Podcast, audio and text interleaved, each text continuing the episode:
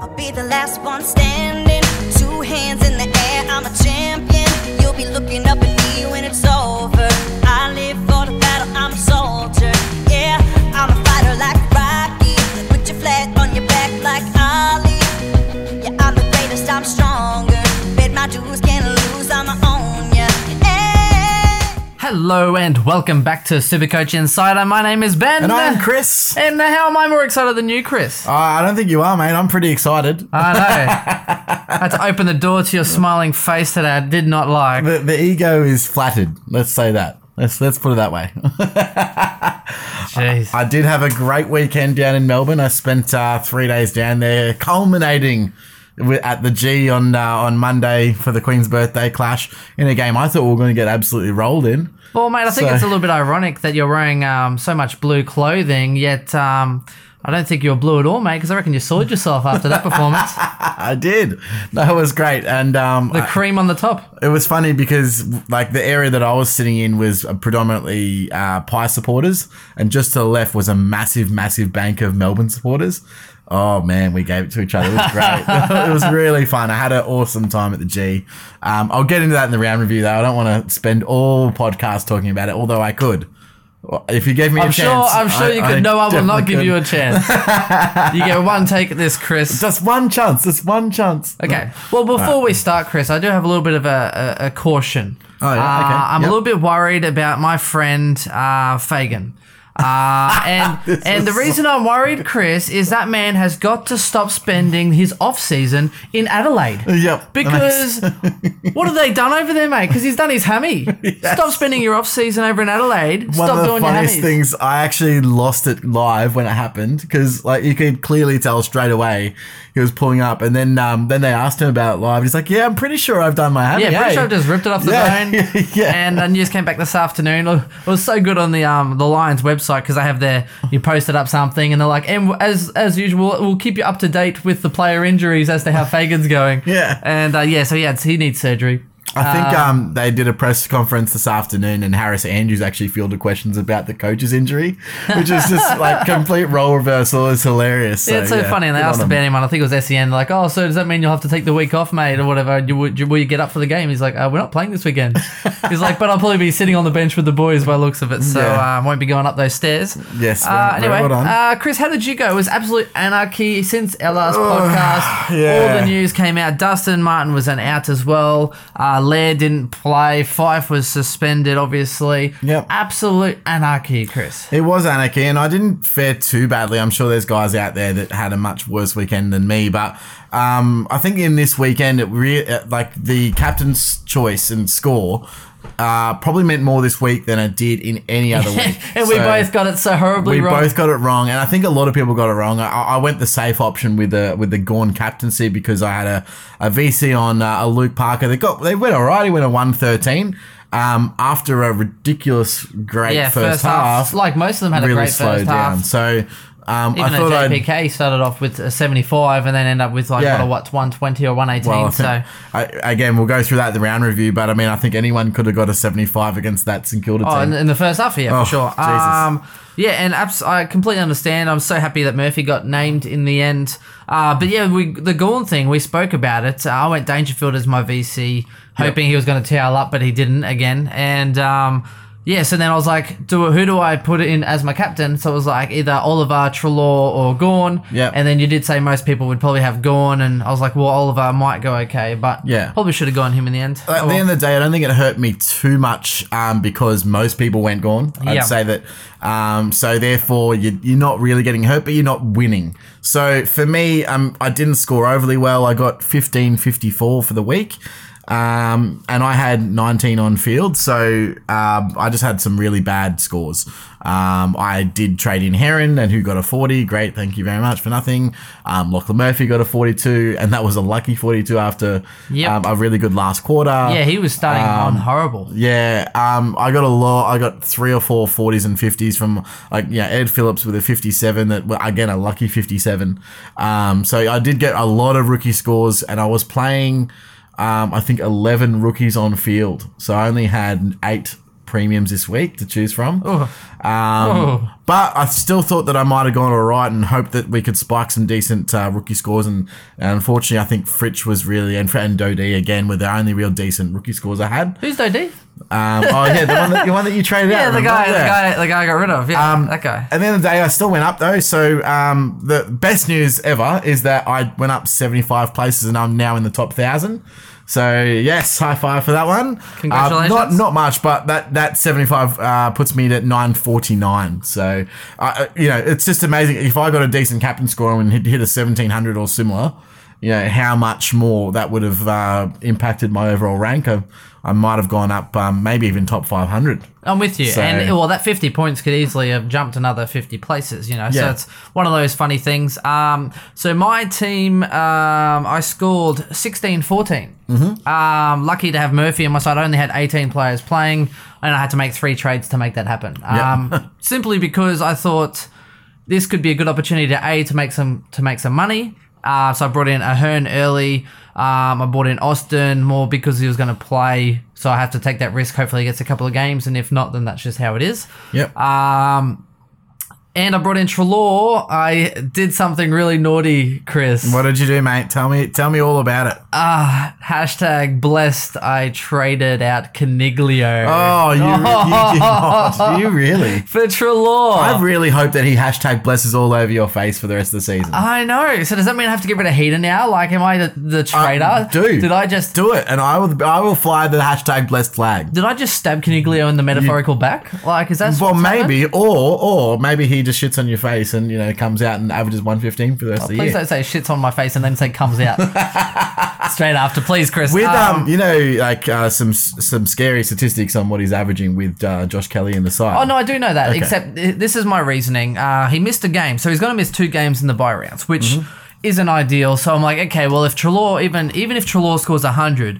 which he did, he got like a 105 or a 107. I think it was 105. Um, so for the rest of the year, there's only like 10 games left, right? So even if Treloar keeps his average of 110, Coniglio would have to average 120 just in order to make it a bad trade. So that's yeah, why, yeah, yeah, yeah. and I was going to have a guy less on field. So I thought, you know what, I'm just going to upgrade with a Treloar, which I'm happy with because I was looking at trying to get Treloar in anyway at some point. Um, yeah, yeah, so and you for were looking at a zero out. on field. I was looking at a zero. Yeah, so for that me, makes sense. for me, and it you had the trade. Yeah, well, kind of, but um, We'll see how that bites well, you later Well, it's a risky season. game, so I wanted to move up the rankings. I didn't Yeah. want to just sit on him. So in the end, I moved up fifteen hundred and forty-two places. Nice work. I am sitting at three thousand eight hundred ninety-five. Oh, salad! I like it. Well Yep. done, well done, my friend. Thanking you. So yeah, moving up in the world. Both going to Um, be top five k this year for sure. Well, Maybe- hopefully, hopefully, if I fingers crossed. don't run out of trades. Knock on wood. Um, yeah, look, uh, look. I think that's pretty good. I think that's what we can uh, we can hope for at the moment. I think in terms of overall points, they're only really like three hundred behind me. So you know, one good week where you just have a blinder and you know Treloar goes ham and, and Coniglio doesn't, or Well, Treloar's been very consistent, so I do like Coniglio. Don't get Yeah. me wrong, Coniglio, if you're listening, mate, I haven't dogged you. It's just that you got knocked out and you know you didn't play a game. So, you know, let's face it. I mean, if you know my missus um, breaks her lady parts, I might just have to move on. yeah, No hard feelings, right, Chris? Fair enough, fair enough. I'm just kidding. Sorry. I hate you. Yep. So Um, that's both of our weeks. Uh, bench yep. of the week, Chris. Yeah, yeah. So we had uh, we we, we went with um a, a duo this week. It is a duo because um, we had uh, Liam Clark send us a message. It must have been. I reckon it was half an hour in between. It wasn't very. And then long, after that, Jack uh, Woolley actually came and posted it online. I actually thought it was uh, Liam posting it online, like as in you haven't responded well enough, so I'm going Yeah. to post it to your page. I was like, I, I Turns saw out- that too, and I was like, I was like, oh, I'm sorry, I've just, I've just got life. Turns outside out of it was two this. different guys. Uh, Must have been a photo shared somewhere when uh, Fyfe got out suspended. Um, then it was like this guy running to the running, running, running, running. Fyfe's out, trying to get to his computer real quickly and put money on Billings at like five hundred to one on for the Brownlow odds, which was quite good. We thought. And this was before he dropped 54 disposals over the weekend I and three know. goals. His, So. his odds would have shortened for sure, Chris. Even if he got three votes for like the last like ten rounds, it's not happening. uh, well, we- yeah, it would. It would, I think, um, I think Chris Judd won on uh, 30 votes. So yeah, it's possible. It's possible. It's But not, there's no way not it's, It's not, actually Sa- physically possible. St Kilda would have to win all of those ten games Yeah, in order to get three votes. It's not, it's not going to happen.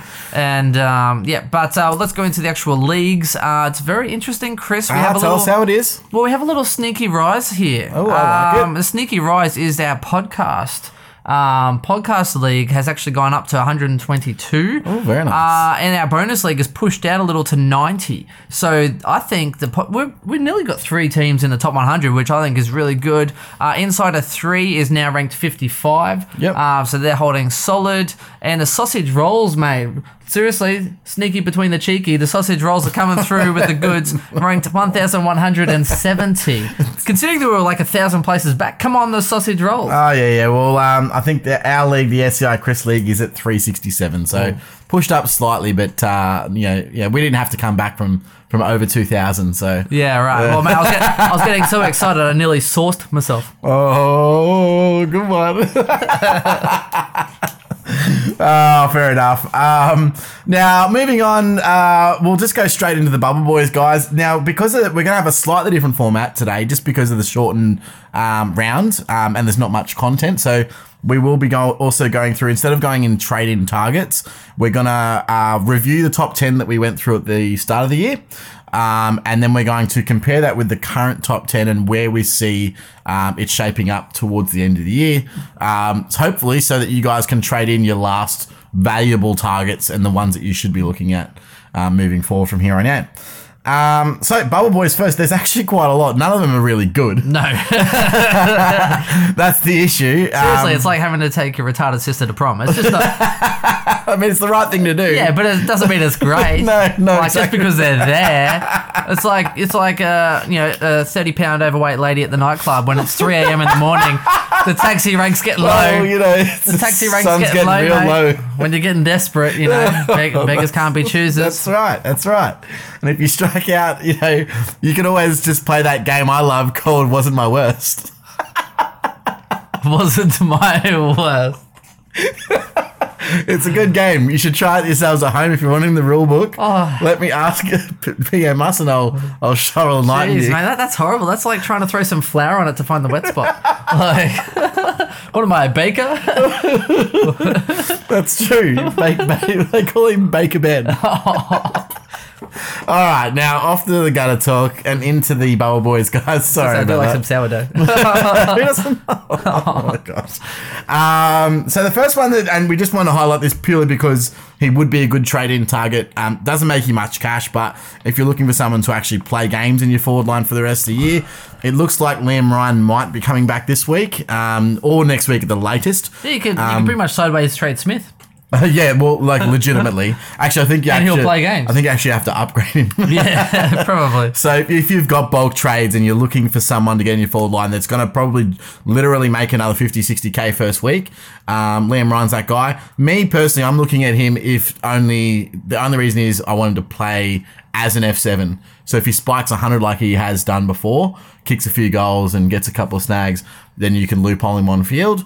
Um, I'm not looking for him to make cash because I don't need to. But if you're still uh, quite a bit behind in your upgrades and you're playing for a league win, then he might be someone that you could look at if you've got quite a lot of trades. Yeah, So- or you're a bit slow to the party and you do need someone to make some more cash. yeah, yeah, that's true. And considering that the the the, the way that every other rookie at the moment is scoring, um, they're not going to be making quick cash. So if you're looking to make quick cash, you're going to need to go a different route, I think. So. Um, and none of the guys like you know you've everyone's got Spargo, everyone's got Phillips, everyone's got Smith. Uh, everyone, most a lot of people have Murphy or you know these types that they've just been stagnant for so long that you need some sort of generation at the moment. So Yeah, and let's not be fooled. West Coast do have a few hard games sort of coming up. They do. Um, you know, so I think it's a tough one. Like, even though he might be a really good option, but you know, first game back, is he going to find that form straight away, or is he going to have a few small games before he goes big? You, Yeah. know, you just don't know what's going to happen, and that's, mean- that's my big concern anyway. Yeah, I mean they haven't even played the you know, the premiership contenders in Collingwood yet. So I thought you meant Adelaide. are they are they premiership contenders still, Chris? Adelaide won't make the top eight, mate. Yeah, I they will not even make the top. If you look Well, at I Adelaide's had a draw, look. I think no Colling- way. Collingwood's on like eight wins or something, aren't they? yeah, Yeah, and they've. I think they've got three really easy games coming up, I've so they could be on eleven. They could be on eleven wins very oh, soon. I, I called this game as a if they win that game, they pretty much make finals because they've got five games against the bottom five. So they play um, Gold Coast still. Carlton again is next week, I think. Um, Essendon, uh, Freo at home. Um, even like their hard games. So West Coast is at home at the G. Yeah, of course. Collingwood don't travel, Chris. Well, yeah. How many okay. concessions do you want? We have All to, we have Well, to apply. Gold, they play Gold Coast we, Metricon. we have to Oh, apply I get to go watch that. for a concession. Please, that's like a holiday. That's like a Buckley holiday. it is. Meanwhile, Actually, I thought, I thought Buckley did very well with the fireman outfit I and did. paying kudos. Good. uh, uh, by the other way, shout out to uh, to Neale Daniher and uh, the effort that went into the big freeze because honestly, it was um, amazing. Like the first of all, the setup. We wa- I walked out of Richmond train station and there was people with selling the beanies out the front of the station. they were legitimate. Yeah, hundred percent. They had like you know they were ge- geared up and Yeah. Fight MND all over them. Um, they had a EFTPOS terminal taking them and selling the beanies and stuff and That's like cool. Un- unreal setup. And you got to cover your head. I did, yes, uh, and uh, no one got to see the Greys for the day, so it was great. Um, anyway, sorry, we got sidetracked, but yeah, um, yeah, great cause. And if you still wanted to donate, um, obviously we 100% wholeheartedly recommend doing so. Um, Yep. yeah, and I, they did a actually really think there's been a strong push for Daniher to be Australian of the Year. Actually, I think it'd be. I, Well, I- he's done that much as for it. Uh, even the government, you know, they matched dollar for dollar for the first two million, so that was really good for the government as Yeah. well. Um, yeah, so look, let's hope it happens. Yeah, I think it's something that a lot of people could get behind, so that's good. Um, now, Bubble Boys. So, the actual number one Bubble Boy for the week outside of uh, Liam Ryan, who's technically not a Bubble Boy anyway, um, is uh, a penis or Apenus or whatever. I don't even, I still don't know how to pronounce him. Uh, he's a forward from Freo, negative 41 break even. Unfortunately, he is expensive, and that's why he's got such a Yeah. um, bad break even. Yeah, 100, 153k. Yep. Uh, it looks good. I I can't say I'm that pleased, Chris, though. Like when I see him, I don't think of happiness. um, you know, so I'm kind of on the fence a little bit with that one. I don't think he's got good job security because he's pretty much filling in for Sandy. Um, and when Sandy comes back, he will be out of the team, I It think. reminds me of that movie Can't Hardly Wait. Would you like to touch a penis? no, Yes. I am a I sex am a sex machine. Would you like to touch a penis? Uh, that He is must such- have. He must have. Dude, teen comedies, that was our thing oh, back in the day. He, So he must have copped it hard in high school. he would've- that guy got, uh, he wouldn't have got bullied. The guy's huge, so, you know, he would probably Oh, did the bullying, yeah. yeah. He's like, do you would- want to say something? Because. I don't think you do. he would have copped it hard in high school. You'd be like, yeah, he's huge. oh, when you don't even realize that you're being dirty. Subtle wins. Um, now, probably the most traded in uh, Bubble Boy will be uh, Giro. So, Stefan Giro, uh, mid only, but he's uh, 102k, which makes it a, a little bit more interesting. Yeah, especially if he plays this week and he's Yeah, 102k. he's gonna so play this maximum week. value. Yeah. Maximum value for coin. Unfortunately, I mean, he hasn't had a really great scoring pattern. He's got a negative 40 break even. Um, he did score a 63 this week, which is quite nice, um, but he's averaging 51. So he's got that potential for a low score. He was killing it in the WAFL. So if he gets the right role, he could be anything. So I'm happy to bring him in because it's a warm body on the field this week, um, at very least. The one thing Um, you like, because it's a warm body on the field. That's true. Um, well, and I think um, I I don't. Uh, he doesn't necessarily suit my buy structure for next week. Um, but I don't think I'm going to struggle next week with players on field. So um, if you are a type that has a lot of um, round 14 players that are not playing, then you may reconsider a Giro. Um, but I think he's going to be a decent in target, and quite frankly, you need cash to upgrade your other players in the buys. And if if he's going to provide it, then you just got to go there. Yep. Um, I'll just cover these off three quickly because I don't think they're going to be re- really relevant. Um, so you've got Roarke Smith who will come back this week as well, particularly with um, so more more news. Unfortunately, that Dale Morris is going in for more surgery. Ouch. Um, not related to his previous injury, but still he, a, a knee. I don't know if it's the same knee or a different knee or the same knee but a different injury. Sometimes what happens with knee injuries is if you have a ACL, for example, um, and you're trying to build that up, which is what he had a, a tear, not a not a fully torn ACL, but a tear. Um, and in the healing process, all the other ligaments around the knee go weaker. Therefore, it's not as stable as it once was. So that could have been a contributing factor, and we just don't know. I'll tell you what, Chris. So- Good thing he isn't a horse. Why is that? Well, he'd get put down already. yeah, it's a The amount of injuries he's had. Yeah, my God, and the- he's- and he's a stallion of the sport. But yeah, I'm just saying, good thing he's not a horse. The worst part is for for the Bulldogs. He really like structured them up behind the football. You could even notice uh, in the last couple of weeks when he was playing, their defense was just so much better by having him in the team. So uh, it really sucks if you're a dog supporter. Um, I, I don't really know what else we can say, but yeah, that does obviously shore up some some more job security for someone like a Roarke Smith. Unfortunately, again, he's expensive. He's a 158k um, defender. Um, he's got a negative 14 break even and, a, and an average of 55. So, uh, uh, you know, if you're bringing him in, it's just a punt. It's just a guess. He will take you through the buys, which is a good thing because he's had his buy, but yeah, it's it's not great. Um, the other one is, of course, Scott Jones. He's uh, ruck only, negative 16 break even again, plays for Freo. Um, 117k uh, with a 44 average. You can't rely on him though, surely. Nah, I don't think you can. Move on. Will Brodie. So Will Brodie's really the only one that I'd say, okay, well, if you want to take a punt, I'd say okay, but only because again doesn't have the buys, uh, highly touted. Um, Gold Coast absolutely suck. Something's got to change in their midfield setup. Um, he only has, unfortunately, again a break even of negative six because he's at 187k, uh, but he does have a 60 average, so it's not terrible. So his scoring power is semi there. I, I, for me to bring him in, I want an 80 or a 70 in there, but um, yeah, it, it'd be again.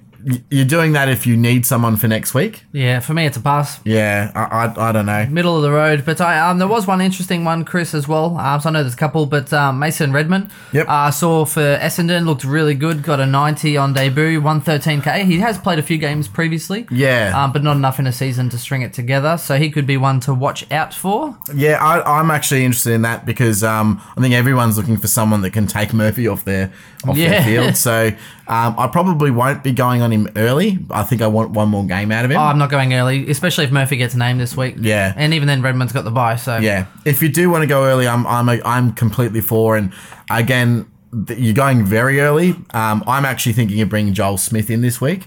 Um, there's a couple of reasons, but he did score a 91 on debut, even though he got monstered. yeah. and he Um, did start well the first game last year before he hurt me. So Exactly right. And with Lever going down, that shores up. That's his role. I can't see anyone else in the Melbourne list coming in over Joel Smith to play that role. yeah, not after he did really well actually. Yeah. So Now the great thing is he's a defender mid. So if you wanted to downgrade a midfielder, you can put Joel Smith in there. So ooh, why hello. How Yeah. much is he, Chris? unfortunately he's 152k. Yeah, right. So it's not a fantastic price point. But what I'm doing is I'm bringing him in this week because I'm going to make three trades next week, two of them being upgrades. Um, and one of them hopefully will be Redmond. So if I'm going, say, Murphy down to Redmond next week and then two upgrades, I'll need to go early on Smith Yep. to make sure that I have him on field. So that's just something that um, I'm prob- probably doing because I've got 18 or 19 this week. Now that's obviously before teams Before get announced teams get announced, and the carnage we, starts yeah, to hit. We, we so, thought we were looking pretty good last week, and then Yeah, next I think everyone did. Like, oh, I could just do a downgrade or two, and she'll be right. Yep. Um, now, just another two that uh, you probably shouldn't be looking at anyway, but uh, they are in the bubble. Uh, Mitch Lewis and Stoddart. Just uh, cancel them off your list if you were looking at them because they are not going to return you anything. Um, pretty much Except for broken dreams. Yeah. oh, what about Billings getting dropped? Like, fair enough. I, know, I know why he got dropped, but at least he was a warm body on the field, Chris. And that's I did post afterwards. I was a little bit upset. I'm like, that's all he had going for him was Yeah. that he was playing games. exactly right. That was it. Well, I mean, uh, if that game tells me anything that he's playing the twos. Now, I know that um, Frankston are a terrible VFL team, and that's fine. But at least he got some confidence. Yeah, but at the end of the day, he played midfield and he pushed forward and got three goals. That's where he's supposed to play. He's supposed to play Billings as a midfielder moving forward. Like a, I hate to use that analogy, but a Dustin Martin or a, To go oh, uh, well, after the weekend. yeah, after the King, sorry, you, you should oh, say. Yeah, the King. I think you, you got that confused there a little bit. that was impressive, but again, we'll, we'll keep it for the round review. Um, excellent. Um, so I just want to go through um, now the top ten reviews and uh, the uh, trade-in target. So we did a I did a little li- a bit of a list of the current top ten. you better tell me who I picked for my top 10, Chris, Well, because I've got no idea. I only have my list. You've, you've Oh, got your list somewhere. Where's your list? oh, mate, you didn't tell me we were doing this segment, so screw you. All right. Well, we'll just go on. I do. I do know I had probably Billings. I know, do know I had Billings, Tom Lynch, and Wingard in my top ten. So that's all. so uh, we can. Oh, well, I had Billings as well. So Yeah, but did um, you have Tom Lynch and Wingard? Uh, no, I definitely didn't, and I, I And debated with you about them. No, look, I, so we'll go through Do you our. know how? Just quickly, Chris. Do you know how cheap Tom Lynch is right now? Not not No, he's not going to be cheap. For no, no, Tottenham not next not year. not how cheap he is uh, uh, as his pay packet. He's like two hundred seventy four thousand. Yeah, it's in true. Supercoach. He is doing horrible. After his 180, he Yep. has done deplorable ever since. And now he's just, he looks like a guy that's just waiting to cash his paycheck, to be honest. Well, I mean, yeah, I think uh, would Mason you Cox might have almost kicked more goals than him at this point. why would you stay? Oh, yeah. But why would you stay? Ah, look, it's it's a debate, and I'm happy to wage in on it. Um, I honestly would prefer Tom Lynch to stay at Gold Coast, um, but I he's Tom Lynch is not a guy that's going to fix your team. No. And by the time they rebuild, dude, he'll be too old to be good anyway. I I agreed. Yeah, he's he's right. He's almost moving. He's entering his prime of his career. And he Gold Coast needs aren't entering their prime. well, he needs uh, mids and half forwards that are going to be able to deliver the ball to him. Yep. That's that's the the problem with the Like Gold Coast right now is well there's a, there's a lot of well yeah like a De Goey, but like, there's a lot of um, problems with the Gold Coast right now. But their ball winning ability in midfield is absolutely deplorable right now. Um, so whether it's the Uh, way that they're structured or the actual personnel that they have, uh, I can't tell you that. But I, I mean, actually, think, I actually think he'd be good at St Kilda, to be honest. Yeah yeah Well, well, because their forwards are horrible. yeah well they Well, are let's face it. They or have, they have- injured. well, they have small forwards. Yeah. Right, but they don't have the big guys to, to take them up. Well, I mean, Josh Bruce, I think he's been injured for and he's what, horrible. most of the season. Yeah, they the- lost. But you put Tom, you put Tom. Lynch in there. You recruit Tom Lynch. You recruit um, like Gaff. Right. Next Yep. minute, your team actually looks a lot better. Yeah, I, I actually think that St Kilda aren't as far off as And as they've, been and they've got money to burn. They need they need to put some money and to the back line can use the football. Yeah. So if they can, if their back and their small use the forwards can kick. Well, can kick. Yeah. they can't kick goals, but they can kick. So look, anyway. Yeah, well, some of them can. Uh, anyway, so just to recap, we'll go through the mids first of what what I had anyway. Um, we'll have to review for yours, but Yeah, thanks um, as the top ten, uh, what we saw preseason, uh, we came up with uh, Danger Fyfe, Mitchell, Ablett, Dusty, Josh Kelly, Matt Crouch, Tom Rockliff, Luke Parker, and Dayne Beam. So I mean, immediately out of that list. Dusty's the biggest red flag out of that. He's, uh, I think, ranked 15th or 16th now in terms of midfield. Um, you've got uh, Tom Rockliff, which was, yeah, Yep. Ooh, ouch about that. Matt Crouch has not been the player that he was, and I mean, uh, he's so outside that it's really impacted him not having Sloan there. I think that's really impacted the entire team, but uh, definitely his ball winning ability isn't up to scratch. He's not that first tier mid that goes in and gets the ball. He's not really the mid extractor, and um, I think it's really hurt his output. Also, it doesn't help that he's um, had an injury and everything. Um, and Luke Parker, he's actually coming back. So I'm okay with it, and I'll talk about Luke Parker a little bit. Um, but Dayne Beam's also coming back. He had a really good five round pa- uh, patch until this week. Which, um, sorry to anyone that, that brought him in. Um, now, uh, do you want to go through? So these are the top 10 mids right now. Um, so have a look, and then we've got the uh, the five round average next to them, so we can have a look at what sort of form they're currently in. Yeah, so number one is Macrae, averaging 133.1. Mm-hmm. Uh, is that the five round, Chris? Uh, On the right is the five, Five round yeah. average of 145.8. That's insane. So but I mean, he, redonk. he had like three games in a row, didn't he? Where he had like Oh, 160, 170, yeah, 180 huge. Uh, he's had 200 flats in a row. Yep. Projected to go down by like 37,000 this week. Hopefully Yep. that's even more. What do you Uh, see for him for the rest of the season though? Because I mean, he's at, he'll definitely at least average what 120 plus for the year. But do you see him averaging 110 for the rest of the year, or do you see him still maintaining? I think he'll easily average 110 for the rest of the year. I think he could Yeah. average you 114. So I think he, he'll have a, a real good back end to the year as well. My only concern is with Jacobs, uh, whether he locks him down pretty well. He's still Uh, at the, they still have two North Melbourne games, don't they? So that's Yeah, so I'm actually I'm actually thinking about because his break even's so high. I would love to bring him in now, but a he's seven hundred thousand. B his break even's like two oh I don't even know 220, 240. yeah, it's high. It's very high. So a I can't bring him in this week, so he's going to drop in price. I'm not going to bring him in next week versus North Melbourne. Mm-hmm. So pretty much I'm better off just waiting two weeks and then bring him in straight after Yeah, the bye. well, 100. percent And um, well, I mean, when I brought him in, I brought him in on, on that fact. I thought that um, around his buy is probably going to be too expensive, and then right after the buy, there's going to be the North Melbourne. So people are going to be a little bit scared, which meant that I had probably a six week window of what we call uniqueness. Yeah. So Um, uh, but it hasn't really worked out in my favor. Well, even then, I don't know if it's worth bringing him in after the buy then, because why bring in somebody after the round 14? yeah, but you should be at really at maximum maximum capacity. Yeah. So why So- bring if I can't use him in round 14 to cover and actually make me points, Yeah, that's true. then Well, there's other people out there that are playing for league. That, Oh, if that, you're going for league, you know, they 100%. may not have. They, they've definitely got time. They can wait. Yeah, if you're going for league, get him in. So- especially for finals, he's yeah.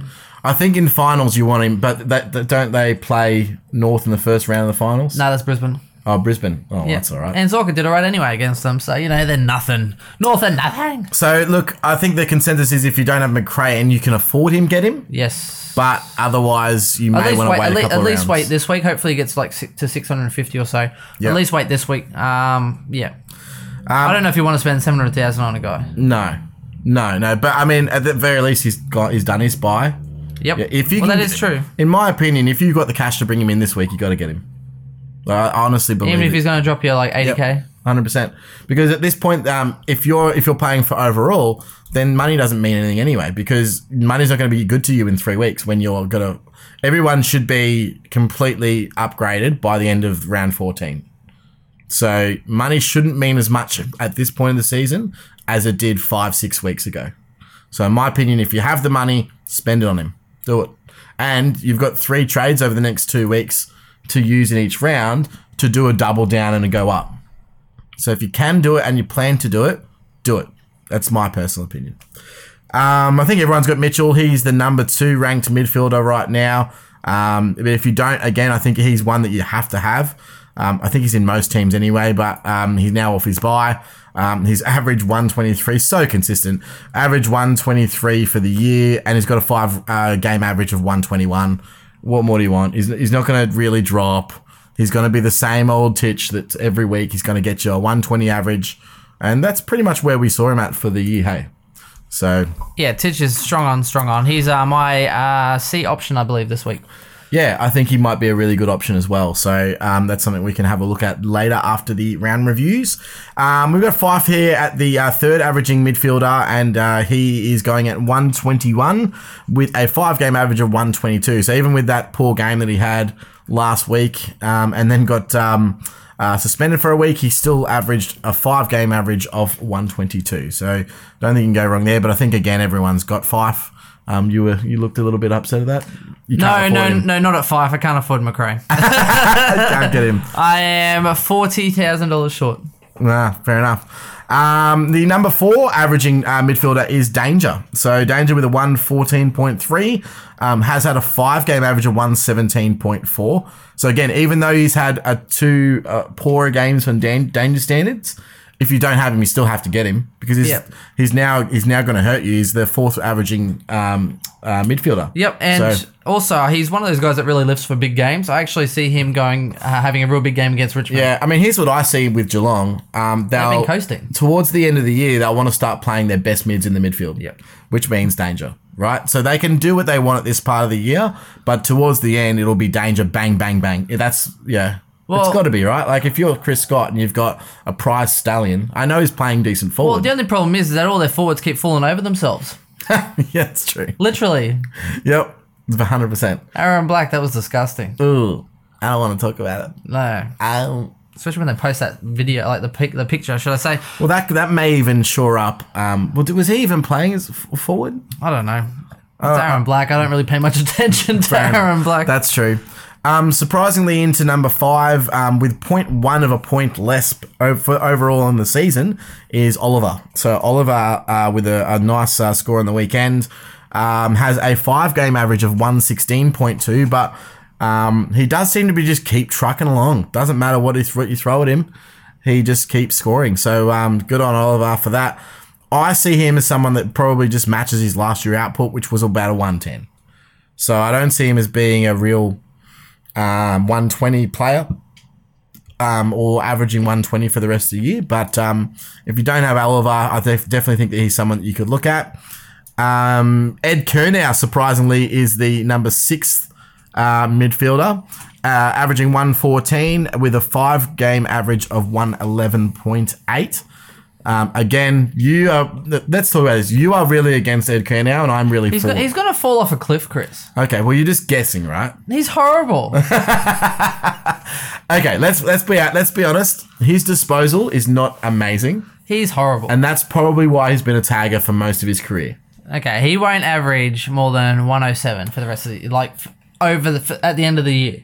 His average will Potentially. drop. His average will drop from 114 to 107. I think that there's a chance, and this is this is going to be huge. I reckon there's a chance that, and this is what's happened, right? The reason why he's playing this role is because first of all, Gibbs left, which meant there's a massive space in that in that um in their midfield, right? Oh, yeah, I thought you meant in the in the drawers in the front of the mirrors. So, well, that's also true.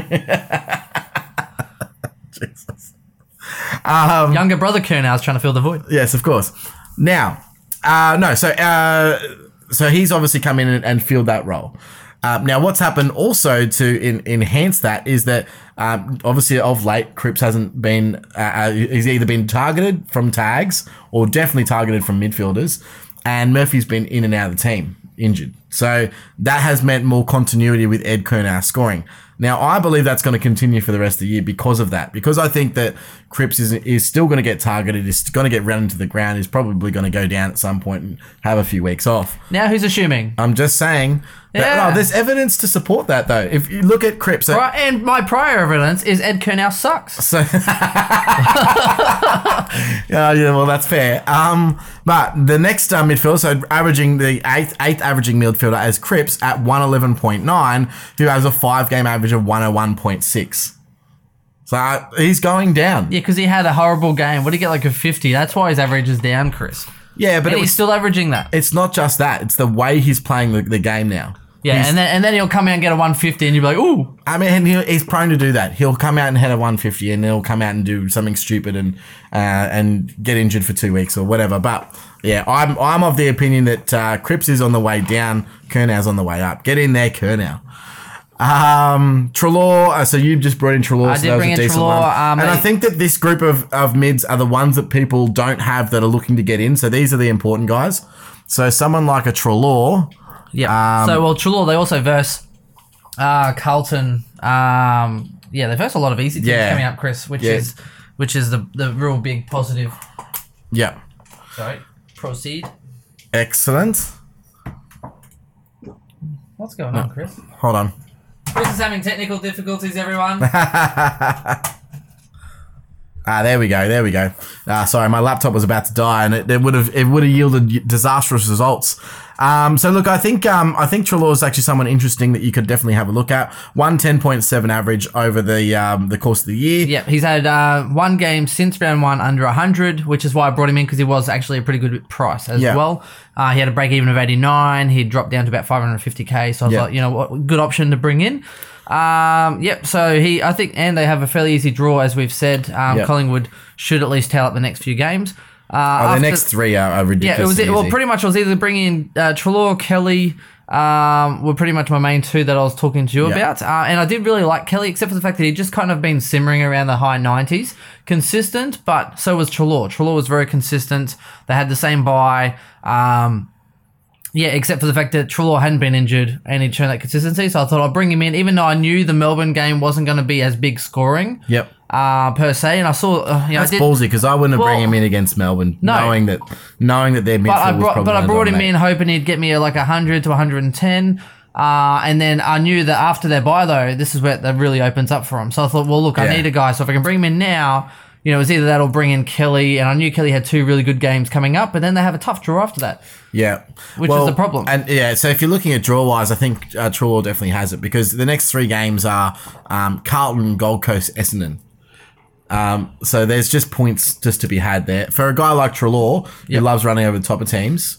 I can see him going big Especially in with those those new two way boots we sent him, Chris. Oh yeah, he does. He has those, and, and something that's interesting about Treloar that I'll, I'll note as well. Um, he was not starting in the centre square uh, against um, Melbourne. He was starting off the back of the square, and running in for handball receives and clearing the ball from the centre square. Well, Pendlebury and Sidebottom were doing the same thing. Yeah. So they were using a uh, like a four four mids, but a surge approach, like similar to what um, Melbourne did last year. Yeah, how they ran the, the, off the back of the square, but they were doing it with uh, a Treloar, a Sidebottom, or a Pendlebury.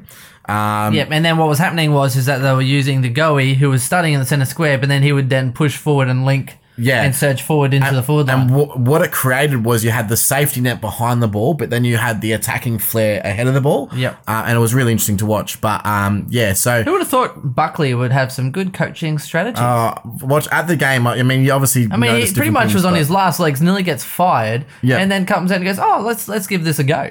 Uh, look, good on him. I, I think that he's really turned the corner with his coaching, and Well, I think Eddie McGuire would be feeling really safe, well, happy now that he backed him in as well. yeah, yeah. I think Like that was a big club is- yeah, for sure. Yeah. And now they look like they're you know real clever because if you had to put a new coach in, then they have to have a whole new strategy, a whole new procedure, and it might have taken a bit longer. There, there goes another two years. Yeah. So yeah, not not yeah. I'm glad with the club did what they did. Um, I was happy for them to do it last year, but again, we'll talk about it later. Um, that leads us to the next midfielder on the list, which Yes, is Kelly. which is Josh Kelly. So Yes. um, now he had a great game this week, and that obviously pushed him into the top ten, and he's now situated at number nine in terms of average. So 109.5 is averaging with a five game average of 108.2. And the thing I love about him is he does not really have a down game, and even these down games usually hit around that high 90, early 100 mark. Um, and then he goes bang and has a 140. So he's got the potential to go real big. Very, very similar ter- for scoring in terms of Macrae. So Macrae's lowest game is a 98 Yep. but he can go really, really big. So you know what you're going to get. You're going to get about 100, and then you're going to get a, an out of this park score. So um, I don't mind Josh Kelly as a as a choice. Um, I also think he's a fairly unique option. So um, let me have a look at. Well, maybe not so much after last week. Well, he will be for this week, but people see. I'm looking at obviously bringing him in after his buy, which is next week, um, and he's currently in. Let me have a look 9%? at this. Uh, yeah, eight percent of teams. Yep. So definitely someone that you could look at if you're looking at rounding out your midfield. Well, if you Um, want, if you don't have the money for a Macrae, then Kelly could be a good option. Yeah, and uh, they're all these guys are all around that same price point. They're all around that 550k mark. They're all averaging around about the same. And, it just comes down to personal preference, really. Hundred percent. Who you think's going to go better for the next um, however long? That's going to dictate who you bring in.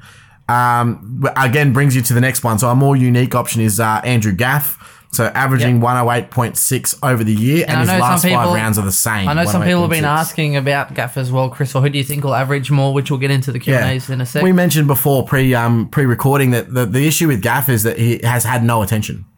There's been no direct like no one's tagged him. No one's really gone to Gaff. He's not really seen as the most damaging it's kind of like Curnow. They just believe he's a pretender. Well, yeah, and and Oh. Shuey coming back in, so that could help. So Shuey's now, uh, I think he's uh, recovered his injury. So, um, yeah, it'd be interesting to see how how they use Gaff moving forward. But they do have a lot harder draw, which means there's not going to be as many mid points on offer. So we'll see how Gaff goes. I'm not really confident on it. Well, do you know why it took Shuey so long to recover, Chris? Why is that? Because they had to ship all his medications from the east side. What? What? Well, there's nothing out in the west coast, mate. So that's why it took so long. The stuff- so remote. what what's from what what what, what medications do you take? I don't know, Chris. I'm, I'm confused. You're an idiot. um, now, so he actually rounds out the top 10. Um, and then there's some that you just might want to have a look at, or people that you um, have that you may want to trade out. So Duncan's looking quite good. He's got a 107.8 season average, um, and he's got a last five game average of 111. So Duncan's looking not bad at all. Um, Ablett 107.4. 101.4 average uh, last five games, but his last two have been outstanding. Yep. Um, so something to look at. Um, interesting, Coniglio uh, still averaging 107.1, but he's got a five game average of 96. So he did have that really massive start to the year when Kelly was in the side. Um, and I'm really hoping that that now impacts his score moving forward the other direction. But I can definitely see why you did what you did. Yeah, having I, I a- like Coniglio, and he, and he was doing really well before he got knocked out as well. So it was just more of a overall points thing. I'm like, I was trying to work out, as I said earlier, do you know, for that, me having playing 17 instead of 18, that 100 points, Yep. then essentially Coniglio has to average 120 compared to 110. So for me, it was a, um, so sorry, but bye bye. Yep, fair enough. Um, now, just in terms of uh, five game averages, if you're looking at something outside the box that um, is actually going quite well and quite traveling quite nicely and could rival that sort of M8 role, um, Bond's got a five game average of 114. He's uh, the highest outside of those recognized mids. Um, you've also got Ward, and you love that in uh, in draft. He had a really big game this week with a 150. He did, and the guy that I got him off via a trade I versed this week. Oh. he was That guy must have hated and, you so much. And I traded him Akers and Polec. Oh, dude, that is Akers, that is winning. Akers was out. Yeah. And Callum Ward gets a 154, and he's just like, I hate you. Dude, he must. Is he playing poker with us on Friday night? yeah. Oh, dude, if you guys like poker out there, give us a shout out. Um, we've got a big uh, home game coming up on Friday night, and we uh, we play quite regularly. I'd say what Uh, once uh, every couple of months we have a big game. One, once yeah. quarterly, I think. Every yeah, Yeah. two months, two and a half months. Hopefully, once a month would be awesome. But Uh, yeah, it would be. It's just too hard to set up with uh, people our age. Um, anyway, uh, so Ward, and the funny thing about Ward, so Ward's got a five game average of 113.8, but he averaged 111 over what the last half of last season, didn't he? yeah, so the first half of last year, he averaged like 80, Yep. 80 flat, 83. I remember we spoke about it earlier. And then on the back end of the year, he was averaging about a 111. Yeah. So yeah, he, he could be a good option. Someone Um, that can come home with a wet sail. And he's always done it. Like he's he either starts slow or he starts big, and then the opposite side of the season is complete reverse. Yep. Like I remember one year, it must have been a couple of years ago. Everyone jumped on him because Callum Ward was like started off averaging 120, Yeah. and then just tailed off and averaged 107 for the rest of the year. Yeah, and, Um, uh, and the way that GWS are playing right now, it's it's they're coming back. They're, Josh Kellyan's not the only in that they're getting back. Um, they're hopefully going to be getting back Toby Greene very shortly as well. Um, so there's a couple of guys that they're going to come back into their system that are best 22. Um, that are going to really impact their whole team performance, which means hopefully more wins, which means hopefully more points for the GWS players. So I'm I'm bullish on someone like a Ward if you uh, if you're looking that way. Um, Parker, um, so I'm not all the way there sold on Parker, but I'm still a little bit. So he has a five game average of 111, but has only been average 102 for the year. Now, the thing about that is we obviously mentioned that before their buy, they had some a really, really easy run of games. So does that stop now that they start hitting some harder games, or does Parker get some more mid minutes now? I think or- Parker will be better now that like I'm when hoping Reed, so. and Reed and those guys will come back later on as well. So they're looking good in the forward line. I think Parker will. I think he, he trucks along pretty well. The back end of last year he did really well. So um, I think Yeah, I he'll, I think- think he'll be fine. I think he had a uh, a close. He's not going to be your biggest issue on field. Same as like a JPK. They'll get you Yeah. 100, 100, 100, 100. I'm, I'm definitely going to keep him. I just, uh, uh, you know, if someone was looking at trading him in, he's fairly cheap. Uh, you know, he could be an option. Yeah, I probably wouldn't trade him in, but I wouldn't get rid of him. Yeah, it, it depends. I mean, is he going to out average the other guys on that list? Mm, probably not. He's probably going to do the similar or He could be similar. slightly less. Yeah, correct. So- same as Zorko. Yeah. The only one out of that list there that I can confidently say I believe is probably going to out average what he has currently could be Josh Kelly. 120 over the last end of back into last year. He's proven that he can do it over a period of time. He has a great, um, sorry, uh, not not a low low ceiling, uh, but a very high ceiling as well. See, I think Treloar can really push. Yeah, he, he had he not, could possibly- not last year, but the year before. The his back end of the year was Yeah. huge. He got like one, like multiple one forties. I just always get pushed off Treloar because he can't kick. I'm with you, but There was a point in the game on um on, on Monday where I saw he Crisp hit one took out, an- out in the full. I sent you a message. on his right foot. Like he's in the right pocket, and he decides, easy oh, you know provoke. what I'll do? I'll just kick it on my right because I'm multi-skilled. easy provoke. No, you're on, not. Easy provoke on Crisp. Dude, oh, I, I lost it at it. I Was he, was, was he right in front of you? no, he wasn't right in front of me. Otherwise, I would have been right in front of him. Um, no, that was unfortunate, but yeah. Um, the last person on that list is Zorko, who's got a five-game average of 120, one sorry, 120, 110. Yes. Um, so again, everyone knows what Zorko can do, but everyone knows that also Zorko can get tagged. So um, now we'll move on to the defenders. So we had, um, let's have a look here. Uh, moving on to the defenders. So uh, this is again my list, but it was slightly different than yours. Um, so I had Yeo in the number one with Laird number two, um, Hibberd at number three. So there's a there's a big one that's out of that list. Um, Shaw at number four, who's Another definitely not in that list. Um, Hurley number five, he's actually not in the top ten right now. Um, Savage at number six, Not again not in the top either. ten. How is um, nowhere No. near the top ten? Um, Sicily is. Sicily is, And and Lloyd uh, and Lloyd is, yeah. So uh, some hits and some misses. I think it's about a fifty percent strike rate there. Yep. and I think mine was very similar, except I had Ellis in there, who's even worse Oh than yeah, oh yeah, you did. Um, so look, uh, the interesting thing about this is that uh, Tom McDonald is the highest averaging defender and forward of the year right now. So he's averaging 113, albeit with slightly less games than other um, forwards. Yep, and they have beaten like what 100 points, Oh, they've had 90 just, points, and they've well, even last week when they got um, well, they did get you know I served a lesson by Collingwood. Um, he still kicked six and got 123 points. Yeah, or but if he- 127. But if he doesn't So kick six, you don't get those points. So uh, he's he good just player keeps though. kicking him though. Like he's just Oh, he's marking them. That's yeah, for sure. um, and he's got a five game average of 124. Tom McDonald. So um, he's also in 8.7 percent of teams. So someone that if you are looking for a point of difference that is going to score you well, I'm not against Tommy Mack. I did flag him about a month ago, Yeah. and I'm a bit upset. I think we all shut him down as oh no he'll No, you shut him down. I was like, oh, he could be a good option to switch with Sicily, and you're like, nah. Nah, I- and I wouldn't do it because I've I've been he's been a burn man of mine in the past. So um, as a forward, I just never saw him being able to do this, but he's proving me wrong. So fair enough, I can't really complain. Um, Laird is the number two averaging uh, defender at one ten point nine uh, with a five game average of one hundred four. Uh, look, at the end of the day, Laird did this last year as well, just just to put this out there, and I think he averaged something like uh, early 90s, 91, 92 over the back end of last year. Yep. So he That's has I a tendency. rid of him for Zorko, yeah. and it's working Last, out. oh, for Draft, Draft, Yeah, okay. not standard. Come on, was Chris. I can't say. bring in Zorko for lead. Um, you rook.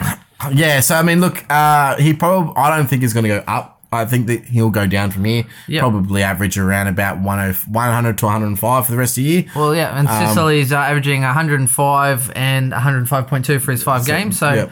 pretty He's- much on the money for what you get there. Yeah. Um, Simpson, uh, he has had a couple of lower games, so that's why it's down, but he's also had a big one to even it out. So uh, 104.3. Uh, except he's got a five round average of 98.8, which is Yeah. still very good. It's still in the top sort It's, of. it's 10 okay, bracket. but um, of the top uh, 14 midfielders, it's it's in bottom three for his five round average. So he definitely had a better start to the season than he's having right now, and very much hoping. Um, I'm, I'm sure a lot of owners are hoping out there that he can um, come back to his early season form because that could see him drop out of the top six. So That's fair. interesting. I just can't wait to get to my man Harris Andrews. Yeah, the, oh, yeah, well, that's true. There is a the, the interesting thing about Simpson though is he obviously has um he's already gone through his buy, so you do get that extra point generation. Yes, if you don't have him already, I already do. Remember how we got that? Yeah, I don't have him, Yeah. so I'm I'm still throwing up whether I don't know what I'm going to do with my last defender spot. So something to keep an eye. put him in your side. You'll be your last, least of your worries. I just don't. I don't know. I'll, we'll talk about it later, but yeah. Uh, Webster is the number five averaging uh, defender, 103.8 with a 107.8 uh, five round average. So he's on the improve. Had a great game this week with a 110, um, but had a poor game the week before with a role change. So um, he could be higher if he didn't have that role change yesterday. Injuries have affected his output. So. Well, I don't have him, so stuff you. Yeah, I think he's someone that you'll probably want in your team if you don't have him. So It's highly possible. I can't believe I had him in draft and got rid of him. And Yeah, then you I got love that I've got him in Ah, draft. It's great. him and the other guy from the Bulldogs. What's It's just when you watch Webster play, it's the kick to Webster show. That's what it is. They all just go, oh, "Where's Webster?" With this kick to him. It's fantastic to watch. Um, surprisingly, unsurprisingly for us, uh, Lloyd is the sixth highest averaging uh, defender right now. yeah, Um, all inflated though. And actually, he's the, the he's identical to uh, to Webster, one hundred three point eight, uh, but five round average of one twenty three point four. Yeah, inflated. Yeah, massively inflated. inflated. Uh, Yeo, man, after that, I thought he'd be a bit higher, Chris, averaging 100.5. Yeah. Well, if you take out that 27 that he did um, when he That was tagging true. Dangerfield as fullback, I think he was averaging about 110. Um, so uh, I didn't count last week's score. What did he get last week? Oh, no, he got a, it's probably more like a 105. Um, but that's still really, really good. Um, I, and I would recommend Yeo again. Now doesn't have the buy. I still think that over the back end of the year, he's still got more legs. Playing as a midfielder this year Yeah. in that role, um, he's not playing as a defender. Um, so for me, he's definitely a number one trading target Yep, for defense. he's in mine. Yeah, if you don't have him, him and Simpson, you could really do a lot in defense this week. Yeah. Um, now Hurn is someone that's interesting. So he's going into the uh, the seventh spot or eighth spot. Sorry, yeah, eighth spot. Um, he's averaging the exact same amount of Yeo right now, but has a five game average of ninety eight point two, so a little bit lower. Um, so look, someone that's really surprised this year. He did have a really good last five games, didn't he? Yeah, he went back in yeah, last year. Huge. Um, again, he's also someone that's coming off a buy. So I think a lot of people are going to be looking at getting in a defender this week. So whether or not it's uh, a Yeo, a Hurn, or a Simpson, Um, those are three options that have already gone through Um, their bye. Chris, I believe Ahern has his buy this week. Good one. Yeah, that's very, very cool. Um, Andrews, now one that's really come out of the blocks. Now, there's a great reason why he's now in the. Uh, oh, we missed um, Liam Ryan. No, not Liam Ryan. Luke Ryan. Luke Ryan. Sorry, Luke Ryan. Gave you. five. Uh, so actually, I think these guys are both in the same boat. So yeah, I've got Luke Ryan. yes. Um, in draft. So Luke Ryan's averaging 98.5. Harris Andrews is averaging 97.1. But they both have ridiculous five game averages. So Luke Ryan has a five game average of 116.2, and Harris Andrews has a five game average of 113.4. Yes. Ow! Yeah, and uh, I think what you're going to find, we'll get into the round review as well, but um, Harris Andrews isn't going to get the same silver service that Essendon gave him. No. They just kept bombing it long. Like, how how stupid are you, Essendon? But I mean, half his points these days coming from spoils anyway. Well, he yeah, had he 20, spoils. Yeah, 20 spoils, but not only that, he also had a lot of contested marks and Yeah. intercept marks, like a lot of intercept marks. He's not going to jump a They just 150, kept, but they just he's kept kicking it in the air to him. he's going to hit 100 every week.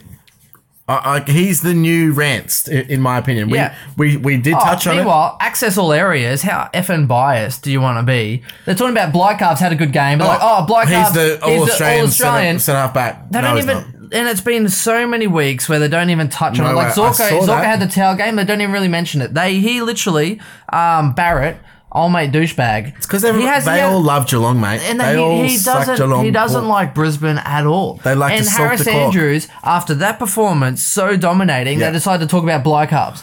No, I don't, I, don't, I don't give it. I, and Harris Andrews is the best performing defender this year, in my opinion. He's the most consistent. I understand the Blicavs. Um, he's a stopper, Yeah, he stopped, but, but Harris Andrews not is getting off. That's not all defending is. Defending is not just about stopping your opponent. Defending is about um, you know rebounding and providing an option in attack and and doing those one percenters. That's really uh, Harris Andrews is a complete package deal. Yeah. He's doing everything, Yeah. and he's doing it on his own. yeah, He doesn't have Tom Stewart next to him, you know, screaming in his ear. He doesn't have, you know, Harry Taylor or whoever else that they've got their back down there. He's got freaking Darcy Gardiner yeah. and Sam Mayes. Oh Jesus. Anyway. anyway, but uh, yeah, he had a good game. Uh, Crisp is a surprise, Chris. Yeah, so he's um the eleventh ranked um uh defender right now, ninety six point four average. Yeah, uh, with, a, a- one ten point six in a five round. Yeah, so and just come off another one ten. So he's being very consistent at the moment with some decent scores. and it makes you consider him, unfortunately, doesn't it, Chris? It does. However, I also like to say I want to kill myself if I ever bring him in. I think he'd, he'd be like a last ditch effort trade. Like, fuck it, let's just go crisp. Like, Yeah. just just for lols. Let's go. Like, just just because something's got to make me like. I don't necessarily hate Chris, by the way. I just hate his turnovers. They just like that turnover, the right kick that cost yeah, us a goal. goal. your goal. Yeah, Like that's what he does. It's it's the it's he'll do twenty awesome things in a game, and then he'll have a brain fade that costs us a goal the other way, and it shifts momentum because they kicked another goal straight after that. So not only did they lose get a goal from that, then they got a goal from the uh, center clearance of the next play. Like it's yeah, it kills me. it's Crisp. Yeah. Now Hurley, so someone that's interesting, but Yes. um, he's really dropped off the map. He's only averaging ninety six. Yep. So and he's also only uh, 450k. So you Yeah. could downgrade Heater for 14k. I know, uh, but the, here's the issue I'm having. He's got a five ra- round average of 87.2. So am I really wanting to get a guy in my team that is actually really out of form? That's it's a tough call. Like I know it's Hurley, and I know he can pull it back, but he's he's in a really form slump. He can also pull it off and do a hammy or something. That's true. His body's not exactly reliable. Well, not only that, he actually played a little bit more of a lockdown as well this week. Wasn't that loose man that keeps getting the ball to extract? Yeah. Um, he was locking down a little bit more. He still got like a 90, but um, yeah, wasn't as impressive. Yeah, so look, um, the only other one there that's of note in the defenders is uh, Jeremy Howe, who had a, a bit of a shocker week. This uh, did you have a what did he end up scoring this week? Not enough. No, definitely not. He started off really well and then not enough. Trailed off. Yeah, he had a. I think he had 38 points in the first quarter, and then the, I think 10 points between the second and third quarters alone, and then I think he had a decent last quarter. But He didn't get much. um, anyway, 94.5 average, and he's got a five game average of 94.4, so not going terribly. 77 he scored this week, Chris. Oh. Half his points in the first quarter. Yeah, ouch. So look, I mean, you know, I, I always like Howe because I think he's gonna just jump a specky at any time. I mean, you know what? Preseason ninety a ninety four average for Howe would have put him, you know, it, based on last year's stats, that would still put him in the top ten. So. Um, yeah, unlucky that there's been a, quite a lot of high scoring defenders this year. Um, there haven't really been many forward tags this year. So last year was in vogue to do a forward tag. This year, not so much. Um, there are a couple of uh, value picks. So Tom Stewart's got a five round average of 102.2, and uh, McVeigh has a five round average of 100.6. So someone you could look at there. Who out of that list is a must have if you don't have him? Uh, I think Yeo. I think um, uh, definitely Yeo. I think Simpson could be a good one, but Yeo's the must-have. Um, other than that, I think it comes down to preference. So I could see that a good um, That could all go. well, sort of Si- yeah, Simpson, Webster, Andrews, Tom McDonald. I think Tom McDonald would be a good one to possibly get next week if Yeah. you have the cash. Uh, and if you have Sicily as well, it gives you that good sort of switch option. Yeah. I think um I think Tom McDonald's probably not a must because he's not hurting you. If you're going for overall, I think you, you need to look at him seriously in terms of how you can get him in, um, and if you even want him in. Um, if you if you think that Melbourne can continue their winning ways and he can continue kicking goals, then I think McDonald's are really important. Um, what I'd say is that uh, again, I don't think West Coast are going to have such an easy run in the second half of the year. So Hurn and, and Yeo uh, might be a little bit more questionable. I like Webster and Simpson because they are doing that in poor teams. So they're getting absolutely smacked and still pumping out decent averages. Um, so that sort of leans me more towards those players. Um, but we'll see. Um, now we'll quickly go on to the forwards. Uh, Tommy Mack's actually the uh, number one ranked forward as well. So uh, that's something. That's just selfish, Chris. It is. Um, our oh, well, my ranked forwards were uh, Gray, Heaney, Smith, Walters, Billings, um, Greene, Franklin, Lambert, McLean, Sicily. So most of those are actually in the top ten. Yeah, Greene Um, injured. Obviously, Billings out. Um, Walters.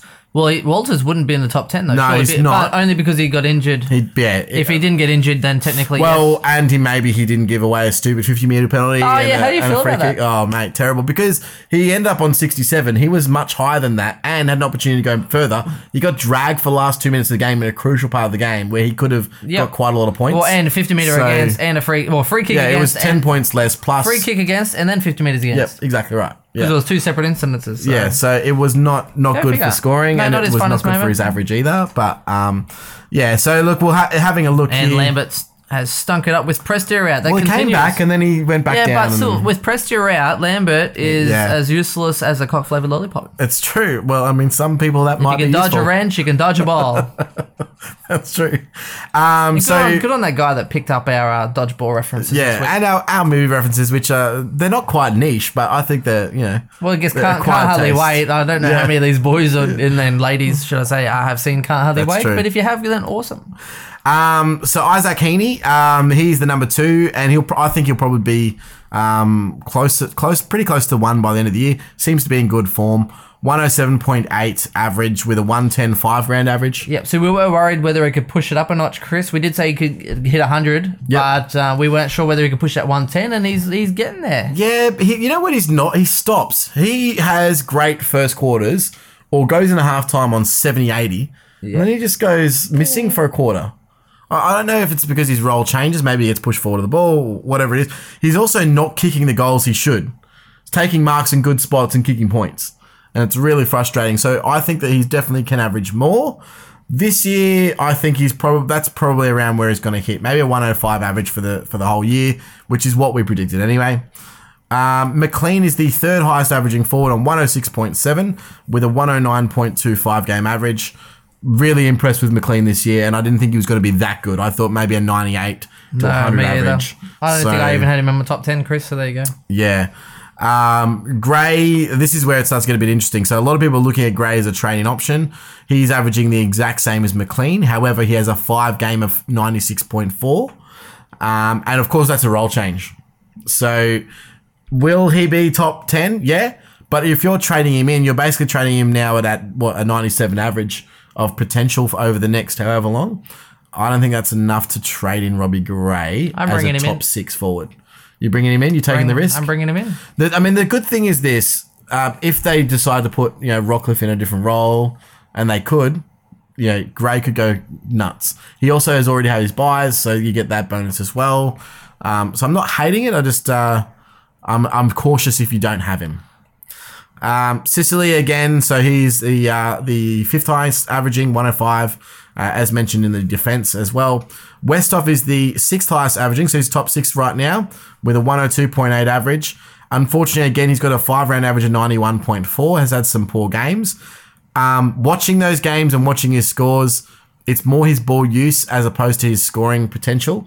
He's getting a lot more DT points than he is super coach, and that's because he's turning the ball over of late. So I don't know if that's because um, pressure around the ball. I mean, sometimes it's uncontested situations, just turning it over. Yeah, you were loving the uh, getting on the Westhoff train. Toot, Yeah, and then the, the train left the station. It was like um, Dreamworld, mate. Had where kicked 100 three goals in the second 140 quarter. k's out of the gate and then slows up. Yeah, and he was going at 28% by foot too.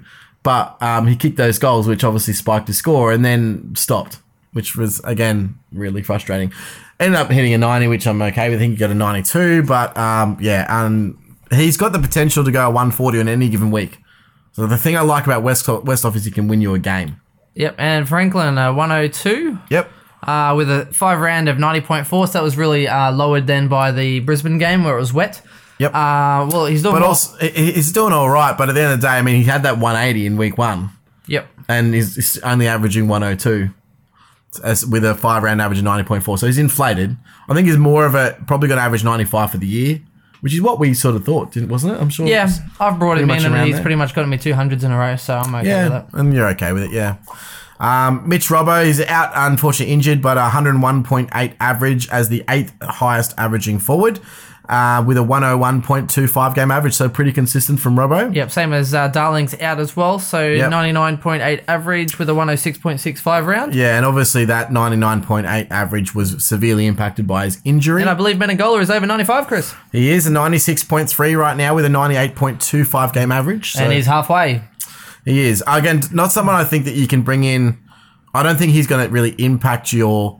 No, and I think once we get closer to the end of the year, I think when, when when those other guys go in a bit more, I think uh, he will be up and down like Yeah. a like a yo-yo. Uh, Hogan, an interesting one. Um, 96.1 uh, average with a three round of 92.6, which is really Fi- inflated five, by five rounds. Sorry. five rounds. Sorry, um, and it's really inflated again by a couple of those uh, big wins that they've had. Yeah, exactly right. Um, though I, I actually preferred Hogan earlier in the year when he was playing more mid minutes, but that's changed now. Well, so Viney's back. yeah, so he doesn't have the mid time that he was having, and Tom McDonald seems to be their number one target moving forward of the ball. So um, I'm not sure whether that's because there's more focus put into Hogan as the better forward, and therefore McDonald gets off the leash a little bit more. But the, it's interesting to see that um, from the two, literally Tom, Tommy Max averaging 17 points more than him per game. That's a lot. Um, uh, I threw this one in here as well. Uh, 13th highest average. Uh, uh, Devon Smith, 94.2 with an, a 95.8 uh, five round average. Not going in the way that we wanted him to go, but he gets robbed. He gets robbed for Well, points. and he kind of robs himself, but hey, Yeah. he's doing better than Billings. That's true. Um, and just uh, as a side note here, uh, so if, if you're really after a value selection, a really surprising one out there is uh, Tom Hawkins. Um, so he's averaging 105.4 over the last five rounds. Yeah, He got up the ground a lot more this week. Yeah, he's moved uh, moved up the ground to a centre half forward role, and he's he's hitting the logos and taking contested marks, and he's still kicking goals. He's just outside the square. Now, if he's going to continue that, that could be a really good POD selection. So someone take note of. Now, I don't think we really need to touch much on the rucks, but I mean, really, if you don't have Gawn and Grundy, who are the number one and number two, uh, you, and you're wanting to trade a ruckman, you probably need to go to Gawn or Grundy. Yep. So, So um, what, what what about you and I, Chris? We're sitting with the Nick Nat option. We're, Yeah, get- we're getting low. We're getting low on trades. Is it worth it? Um, The issue is it's 23 points per game. It's not a sniff in the dark. It's not just oh, five or 10 points. I even think that um, Nick Nat will probably average 115 for the rest of the year.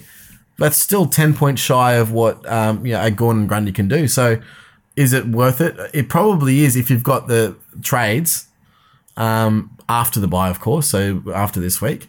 Um, and if you're going for overall scoring, I think it is. It might be worth it. There's a lot of money though to get up to there. You're gonna have to put another 120, 130k in from a Nick Nat to a, a Grundy. So um, you really got to hope that Nick has a nice run of form, and then you can sideways. Uh, it's yeah, it's not easy. It's not easy, but um, Uh, some interesting ones as well. I mean, Martin's going all right. He's traveling quite nicely.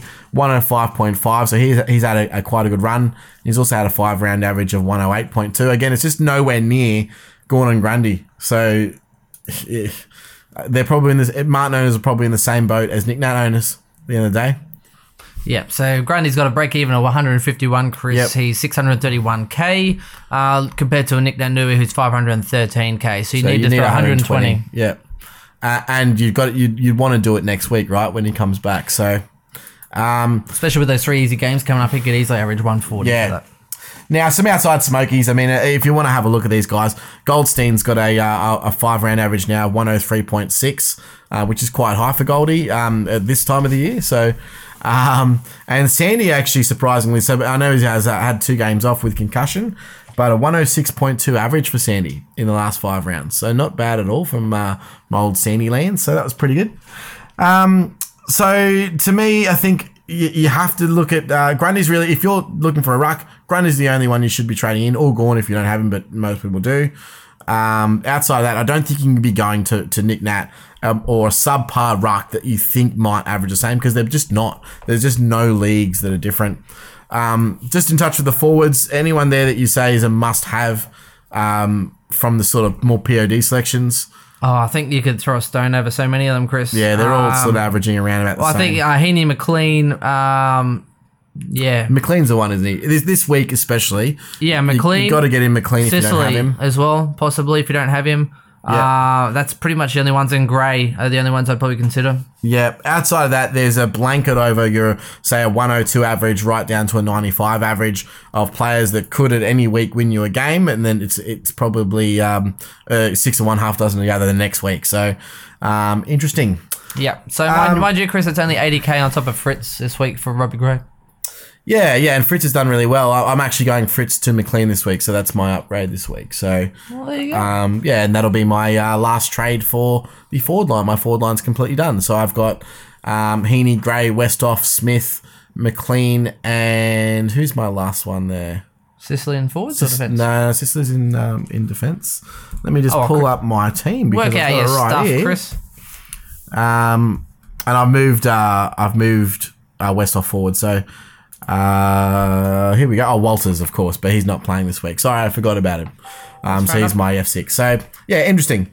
Um, now, should we go into the round review, guys? Uh, yeah, So that was first a bit of all, long-winded. Q and A, Chris. Just quickly Oh, touch on sorry. what the uh, kind of people want to know, and uh, we'll then we'll just whiz through the. We've already touched on a lot of the games anyway, but we'll just get we'll go through the round review. Yep. Uh, okay, so basically, uh, Nelson would like to know. Uh, he currently doesn't have Yeo. Should I buy now or wait a week to move Doedee to him? I think go now. Go now. There's no point in waiting on him. He's probably Well, might get you another 15, 20 points. So Yeah, exactly. So there's no point in holding just because for that. And Um, Doedee has a fairly high break even too. I think he's uh, 86 break even. So he's Yes. probably not going to make you any cash. And he has a very good question. He says, uh, JJK is tempting me. Can Chris be the angel on my left shoulder and tell me why I should get him, and Ben be the devil um, to tell me why not? And uh, Let's take. Do, do you want to do that? I'll I'm start happy. first. Okay. He's horrible. Literally, he is. He is. full stop on he that. is so bad that Curnow is going. Well, you're bad. Like.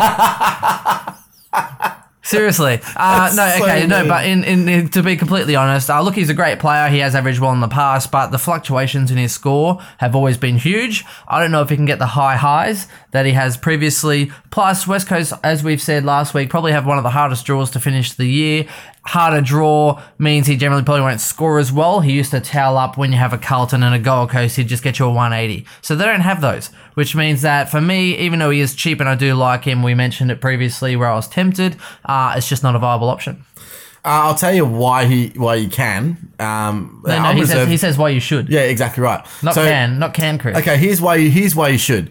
Um, Dak Darling's out of the team for at least four to six weeks, so you've got to have at least four to six weeks of consistent scoring, where he should be the main focal target in the forward fifty. Um, you also have Nick Nat that is getting better and spending more time as a ruckman, which means more clearances to guess who? Luke Shuey, who's coming back from injury this week. So better service in the forward line from their primary three midfielders in Yeo, who's an amazing kick toward uh, into the forward fifty, Gaff, who's an outside machine and can hit a target on the chest, and Luke Shuey is an inside beast. So you got three guys that are going to be in their prime with uh, the best ruckman in the competition, tapping down to them with more uh, time on the in, in the ruck, especially over the next four to six weeks. So all that kicking towards the one player. Yeah, sure, he's good, especially over the next six weeks. Should at least average you 105, 110. Ding! Time's up. I think I won. Uh, okay. And as we go to the judges' scorecards, yeah, yeah, you won. Yeah. okay, may- maybe we should start a poll. Who won that debate? Okay, yeah, yeah. We'll put that on um on on, on um, Facebook, on, on Facebook and Twitter. Uh, okay, so who's more likely to average more for the rest of the season, Bont, Cripps, or Gaff? Uh, I'm going to say uh, Cripps. Ooh. Uh, oh, I don't like any of those. Yeah. Is there is there a round four? Uh, okay, so you're asking this question because you're looking for uh, someone who's just come off this buy. Buy, yep. So essentially, you're looking at um, you know, uh, or I mean, maybe uh, I wouldn't say one. well, I think Gaff and Cripps. Curnow is the answer. Oh wow. I- I'm Uh, honestly, I'll, I'm Curnow. If you're looking at someone who is unique, who, who's scoring more than all of them, Well, Gaff's got to be unique. Yeah, uh, yeah. But I think that um, in terms of scoring power, I think he's got a harder draw, um, and is Yes. going down for the rest of the year. I think Cripps. I think he'll still be top ten at the end of the year. So I think. I Cripps think he's still look. I think still Cripps is still going to go okay. Still going to have your big games. I just I can't see him playing 22 of 22 games. They literally dragged him across the finish line last week. Mate, he had a week off. They gave him a, a shot of something. Sure. Uh, okay, so and he also says is uh, JJK and Rockliff still worth it at the 400 pri- price tag? I think uh, if you haven't got Rockliff already, probably don't have to. no, I don't. Um, he got like a flat hundred. He's not really doing that great. Even his big games are going to be a 95 to 100. They're not going to be a, a 120, 140, 150. Yeah, he's playing the team role now, as you can see. Um, so Yeah, yeah. so JJK for me, I think is the one that definitely can hit uh, some really nice scores. uh, Dave Swizz sent us a message. Yeah, he was um, uh, discussing uh, a couple of things, but we ended up going. it's funny. Um, he messaged me saying, "I'm." Uh, I said, "Oh, I'm thinking of this," and he's like, "Yeah, Chris- good," because no? I was thinking the same thing. No, so going early on Joel Smith. Right. So uh, if you're looking at some at someone that you need in midfield, but you you've already got a full complement of midfielders or close enough to on your field this week, then you can afford to uh, downgrade to get cash to a Joel Smith. I think he's got the uh, one of the highest job securities out of the available rookies, especially. Um, and I'm definitely looking. I, I want him um, in my team for the rest of the year. So, um, yeah, I think that that was a good one. Yep, fair enough. Uh, Stonesy says F6 Westhoff or Buddy, uh, D6 Hurn. So he says he already got Laird Simpson, uh, Sicily Savage, etc. Uh, Webster, possible luxury for Savage side trade later. Um, and add this to the equation, Tom McDonald looks like the best forward now. Well, he doesn't just look like it. He is the best forward. and the best defender. So uh, if you wanted to have a look at him, I would 100% Yeah, look I'd it. probably then go uh, with a Westhoff or a Buddy this week if you're looking for the F6, and then next week. Uh, I well, would no, I'd, in, I would put him Westhoff in- wins that battle hands down because Buddy's got another. Still got the buy. So if you're Ah, looking yes. at Westhoff versus Buddy, you'd have to. Well, it comes down to the average again. That's yeah, I'm saying. again, a five, a five to seven point average swing, Buddy would have to average to score more for the rest of the year. Um, so for me, it's a Westhoff easy because I think that he will definitely at least average 100 for the rest of the year, which means that you'd have to be banking on Buddy to average 107. And I don't think he's ever. I think I'm gonna- he's gonna- only ever gone to 108 Well, once. and I will counter that saying I don't know if he has grey, so I'm going to say grey based on the same principles, except I think he'll average more than Westhoff for the rest of the year.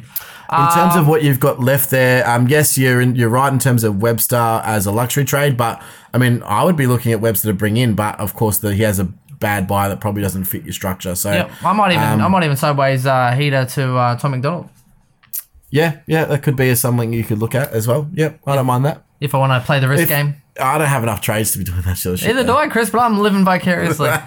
Well, that's not really living vicariously. Through you. That's not what that. I'm gonna oh, live through okay, you. okay, okay. I'm just going to throw throw a question to the wind and live through you. Fair enough. Uh, okay, so let's go to the next question. Russ, uh, what are your thoughts on the cheating to win $1,000 for the round article? hate it. I don't think you should be. It should be a cutoff to win any prizes.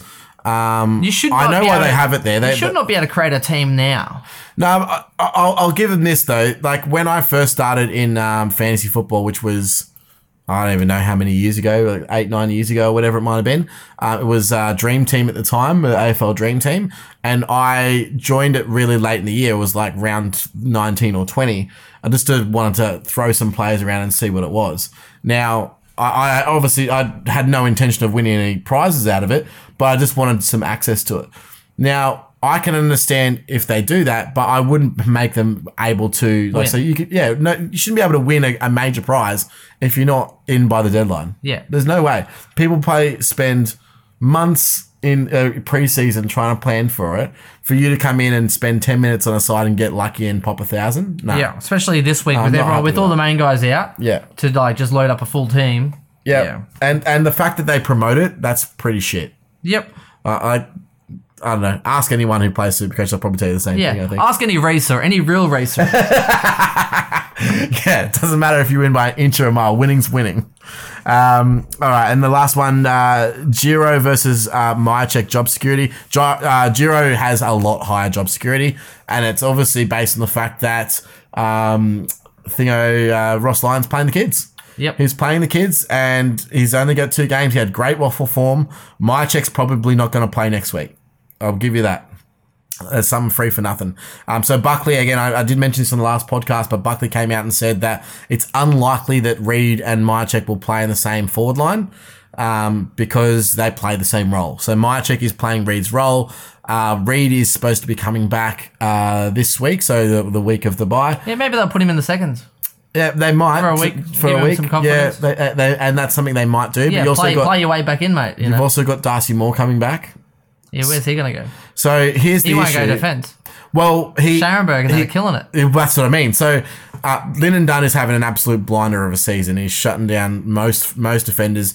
Yes, he's Most not. forwards. Well, sorry, not most forwards. He's he's not the a polished, um, you know, six foot nine defender that's know going know like an Andrews or something with long reach. He's just doing a job and he's doing it pretty well to a fairly He's just trying to consistent standard. intimidate them and muscle them. You see it? He's Yeah. getting in everyone's face, mate. But the way He that learned, he learned that from um, being at Melbourne. Yeah, I mean the way that uh, Collingwood's playing their defense, they're playing a really high line. So they're playing a high line, and they've got a, basically a line of four marking defenders. They've got Jeremy Howe, who's a ridiculous uh, marking defender, um, Lyndon Dunn, Tom Langdon, and Matt Scharenberg. All those guys are, are fantastic at reading the ball and taking an intercept mark.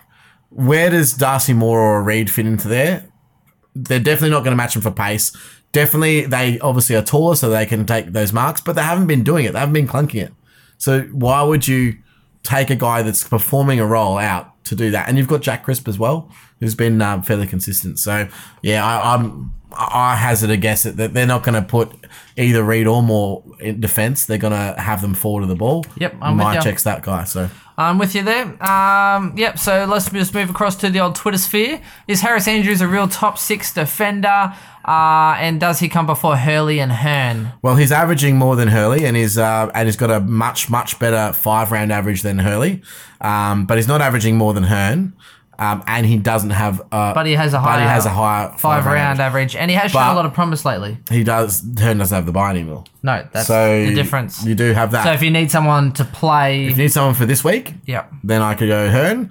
Um, but I love Harris Andrews, and I think as a unique pick, um, again doing it in a side that the ball's always going down there, he's just killing it. Uh, I'm I'm so impressed with him, and uh, I'd go to the football to watch someone like Harris Andrews just dominate a backline. and he's in one percent of sides. Yeah, super unique. So um, if you are looking for a unique option, if you if you don't have any in your team, you're looking to make a charge. Harris Andrews could be your player. He's at very least serviceable, so he's going to get you a decent score, um, and hopefully get you a big one. But he um, he doesn't generally go really big, does he? It's it's always fairly consistent. Although he has scored a 130 and a 152 this year so far. Yeah. With a few like a 115 and a 100. that's but such a yeah. rance looking score line. Yeah, like a lot of 90s Yeah. with some big scores thrown in. Yeah. Yeah, exactly right. Yeah, but I mean, you know, I can see that for the rest of the season. So yeah, if you're looking for a unique option who's not who's going to be around the mark without being outside, that's exactly what a unique option is. It's on any given week, like last week, he gets a, a really massive score and spikes you a win. That's what a unique option is supposed to do. But he's not going to hurt you in the season. So um, something to consider moving forward is that yeah, if you're looking for a unique, not a bad option. I like it. Okay, nice, Chris. Excellent. Uh, okay, let's just move on to the next question. Um, so yeah, it's job security, which we've already touched on anyway. Of Giro, uh, is yep. Ahern a better option? Um, pretty much I think so. Yeah, And, Ahern's probably the best uh, mid forward you're going to have for the remainder of the year. So uh, yeah, or is Ahern better than uh, Ainsworth for West Coast? Which yeah. Oh yeah, and hundred percent. he probably won't come back and play. I think I don't. I think he was dropped before their last game anyway, Ainsworth. So Yep. Uh, Tim Smith. Hey, thanks for commenting again, Tim Smith. Uh, hopefully you play next week. Uh, not not this one coming after you buy, obviously. Uh, is Hibberd uh, to go now? Hundred percent. yeah, can't have him. Uh, you can't. No, no, no. Come on, come on, Chris. Tell the kind folks something. He was playing tall, and he wasn't even playing well. He's, um, I don't. He's just not the same player. I mean, I look at Hibberd the same way I look at Dangerfield. They've both they've both basically dropped 15 points per game on average, and they're just not the same player. They're serviceable and they're going to play every week, but they're just not the same player anymore. All right, Chris. Just sorry, while I, was, I threw you threw you off a little bit there, Chris. Uh, Harris Andrews. So in his last nine games, so you take out his first three rounds. Okay, so his first three rounds, he didn't start too well. He got a 67, he got an 81, and he got a 57. Yep. Since after round three, for the last nine rounds, he's averaging 106.6. Yeah. Well, that's as good, if not better, than um, Kade. Simpson. Yep. Oh yeah, 100%. Yeah. So So there you go, 106.6 for his last nine rounds. Everybody. can't complain about that, mate. and one percent ownership. So not saying go it, go for him, but uh, he could be a very good option with that. Yeah, uh, the only issue is, is the buy, but if you can get around it, then go for it. I reckon. Yep. Uh, okay, so Seeker 11. Uh, thank you for commenting again, Seeker. Depending on team selections, um, who knows about Laird and Dusty at this stage? Uh, he could have 23 this week. Excellent, that's a lot. That's a lot. Uh, so I could trade in around 13 by a primo player to ensure an extra primo on field in round 14. Thoughts on this, guys? Um, should I move Jay uh, Kelly over Oliver?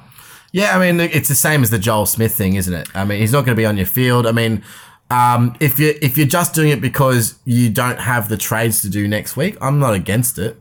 Yeah. But um, I mean it, it's kind of sucks. But then it also, trading in a but it's also you're taking your top 18, so you know who knows how that'll go. with 23 uh, on field, it's not a bad thing. It's not a bad thing, if especially yeah, if you got if you have plans for your your trades next week.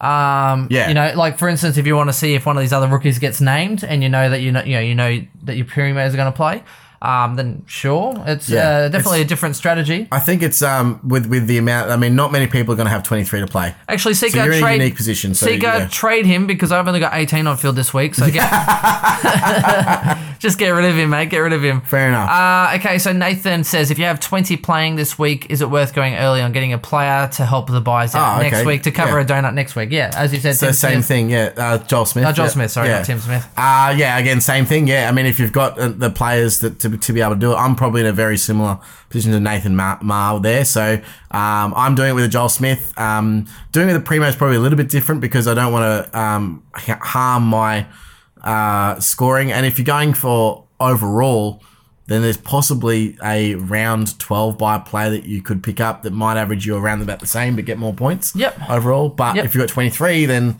it may not be as big of an issue. So, yeah. Yeah, fair enough. All right. Well, I hope you have enjoyed the, the um, revisiting the top 10 and that sort of stuff, guys. Uh, a little bit different. Seeing the buy rounds. I know a lot of other podcasters are probably just doing like a, what, 50 minute flat this one. So we do appreciate you. This has gone on a little. Uh, hopefully you've enjoyed that insight and to help you pick some players up through the buys, which is Yeah. what it's all about. Exactly right. Um, so we'll be pretty quick through the round reviews. Uh, some of the games were absolute rubbish. So, you know, uh, Gold Coast. Um, St Kilda. St Kilda. So, look, the first one, uh, Port Adelaide versus Richmond. Um, this is a Friday night. Worked out pretty well. It was on TV. I was in the Valley. I went out, saw a gig, Dead Letter Circus. If anyone's a fan of Dead Letter Circus, uh, Brisbane band who have uh, some numerous Triple J hottest 100 hits. Good on you. Um, anyway, so we watched the first half of this game. Um, Richmond all over them in the first quarter. Uh, looked really good, and I thought, oh, here we go. I tipped Port Adelaide. And then uh, Polec had a horrible first quarter. Absolutely horrible. Turning it over. Just, yeah, it was not good. And um, credit to him, he got probably one of the best rippings at quarter time.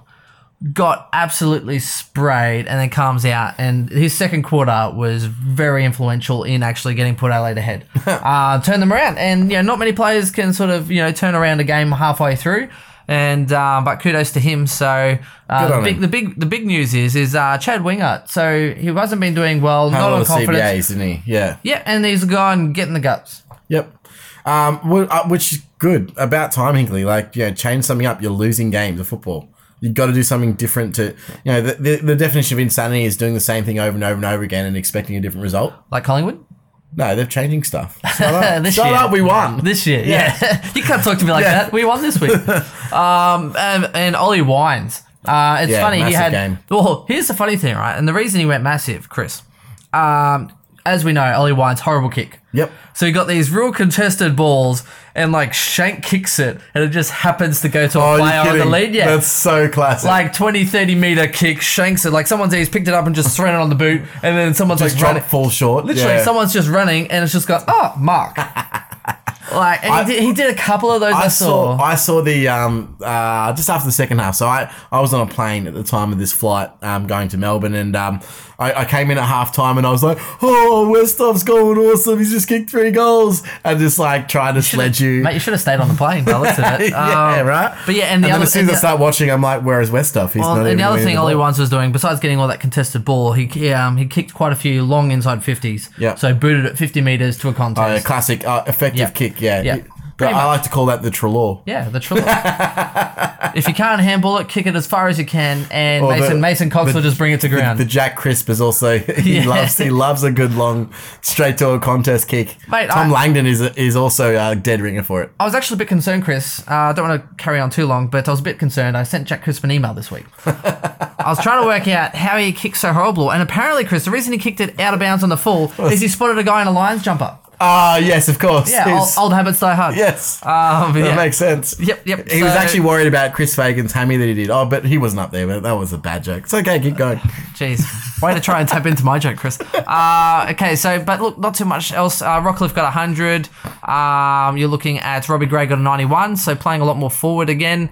Um, Jasper Pittard with a uh, what uh, a 78. 78 So first coming- game back in. Yeah. Uh, yep, I, don't- I don't know about him. Maybe in a draft league. Yeah, maybe. We've do we still have him in our draft league? Don't think so. No, I, think he's, I think he's toast. Um, J- uh, Short, I brought in in draft. Yeah. Uh, we did mention Hooley being out. Short looked impressive. Uh, gets a 111, so that's probably one of his boot on him, doesn't he? Oh, one of his better games too, and Yeah. he his actual uh, three and five round average now is actually looking pretty good. So his three round average is one hundred point seven with a five round of ninety two point four. Yeah, not bad. Uh, perfect for draft. Great for draft. Great little smoke. Yeah, the problem is I'm not going to be able to get rid of him next week now. They have the bye. no, exactly. Can't drop him. Yeah, No, not for draft. Yeah. He can't do it now. Um, Rants with a 104, turned back the time a little bit. Uh, did another little bit of a dive.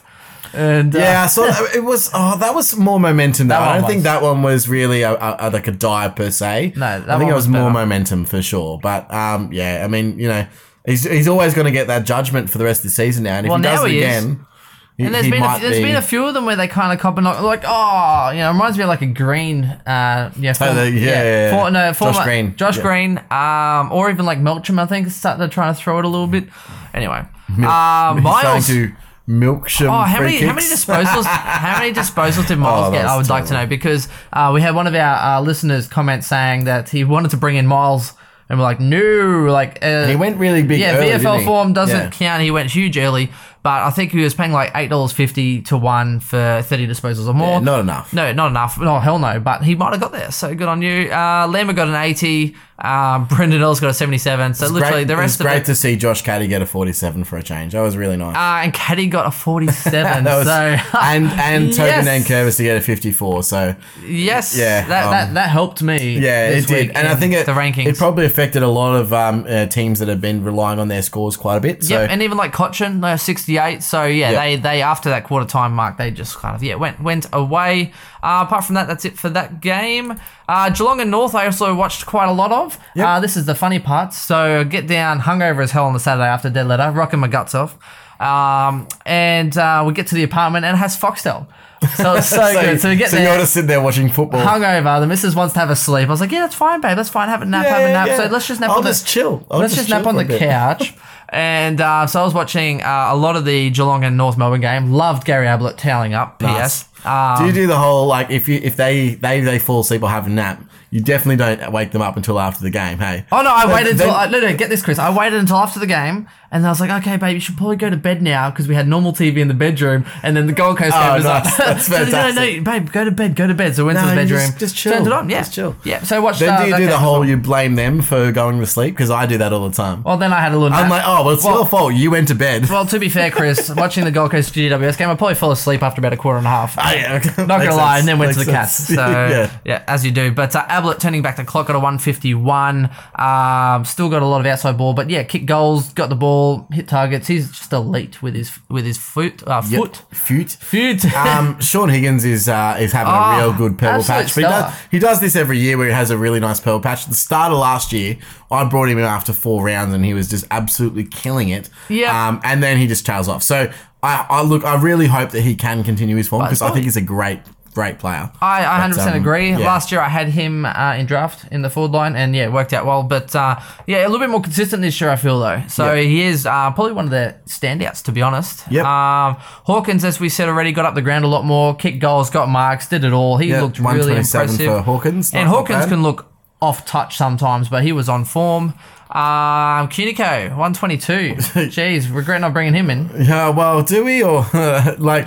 Um, apparently, um, I was reading a Twitter post. So someone, um, one of the uh, uh, Jock Reynolds uh, crew, or um, yeah, I think it was Jock Reynolds crew, where they were in one of their leagues. As person that um, they were playing had the vice on Kunico. No way. Not even joking. I'm like, I'm like, okay, why? First start, like That's ridiculous. It must have been someone who's just not even paying attention to their team and That's was like, so oh yeah, sure. Like one week I'll put him on That's so good. Uh, Tom Stewart got another 100, so he's looking really good.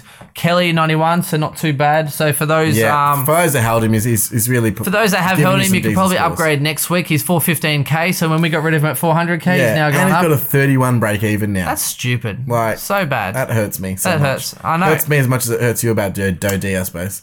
yeah. Oh no, that probably hurts more. I think, and we both did, and we both did it along with the rest, rest of the community. So, Yep.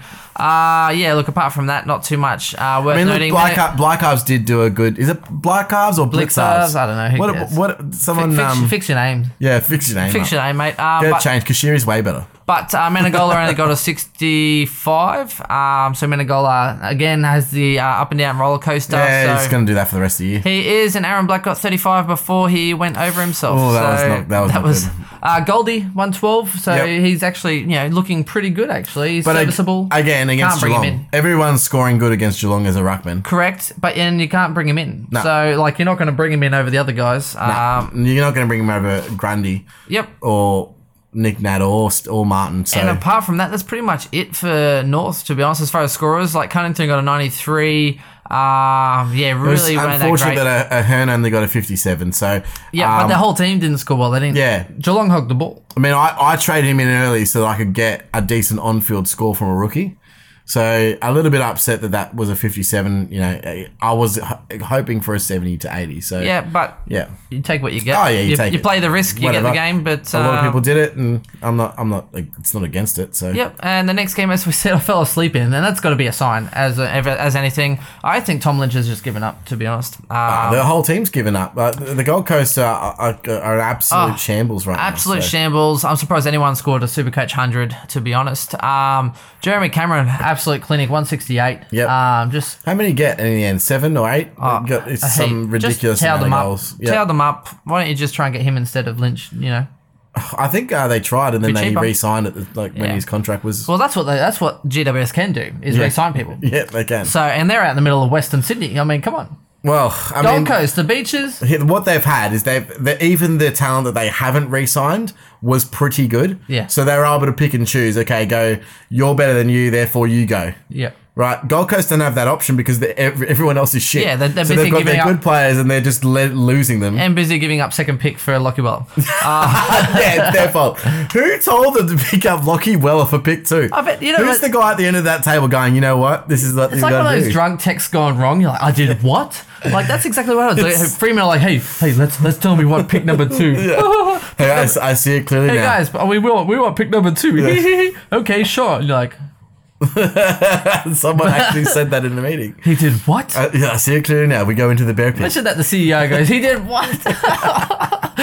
oh yeah, no, bad. he wants to come here, Yeah, sir. interview reviews. Just Anyway, yeah. Anyway, uh, so yeah. So uh, Callum Ward, as we said, 156 went nuts. Uh, Kelly, a 146, so probably one of the best captain options for those that did. Yeah, uh, and, if you um, did, good on you. Like risky, but reward for Oh, sure. risk reward on that pick was is amazing, especially captain because it was after the danger game. So a lot of people did the VC on danger, and then you had an op. You only had really three or four options, And there to what you wasn't there pick. wasn't many. There wasn't a uh, great not option. with Fyfe so and Danger and the uh, Dusty out. Um, uh, de Boer got a 131, so he's done that a couple times I now. think everyone got a one thirty one. yeah, pretty much. Uh, Whitfield, Shiel, Himmelberg um, got hundreds, including Phil Davis got 100, uh, Pat 99, Hopper Yeah. 94. and Shaw Shaw was going absolutely terrible. Yeah, until, and then scraped an 80. Ten minutes into the last quarter, with the last quarter, Three got quarters scrapes of, an eighty. I think it was on like 18 or something horrible, like in the third, like third quarter, terrible. something terrible. I'm like, why have I done this to myself? yeah. Why do I feel Wouldn't it be fun? I was like, wouldn't it be funny? I was like, oh, I saw them, said, let's just put him in the side. Yeah. Um, anyway. So that eighty was actually the best thing that could have ever happened to me. Oh, I was think it was so scaled good. up as well. It was so good. So, I, yeah. I do not have faith in him coming No. for the rest of the year. No, I like yeah, it's time to abort that ship. I think. And now that Coniglio's gone, it makes it easy for me to part ways. I think. Oh,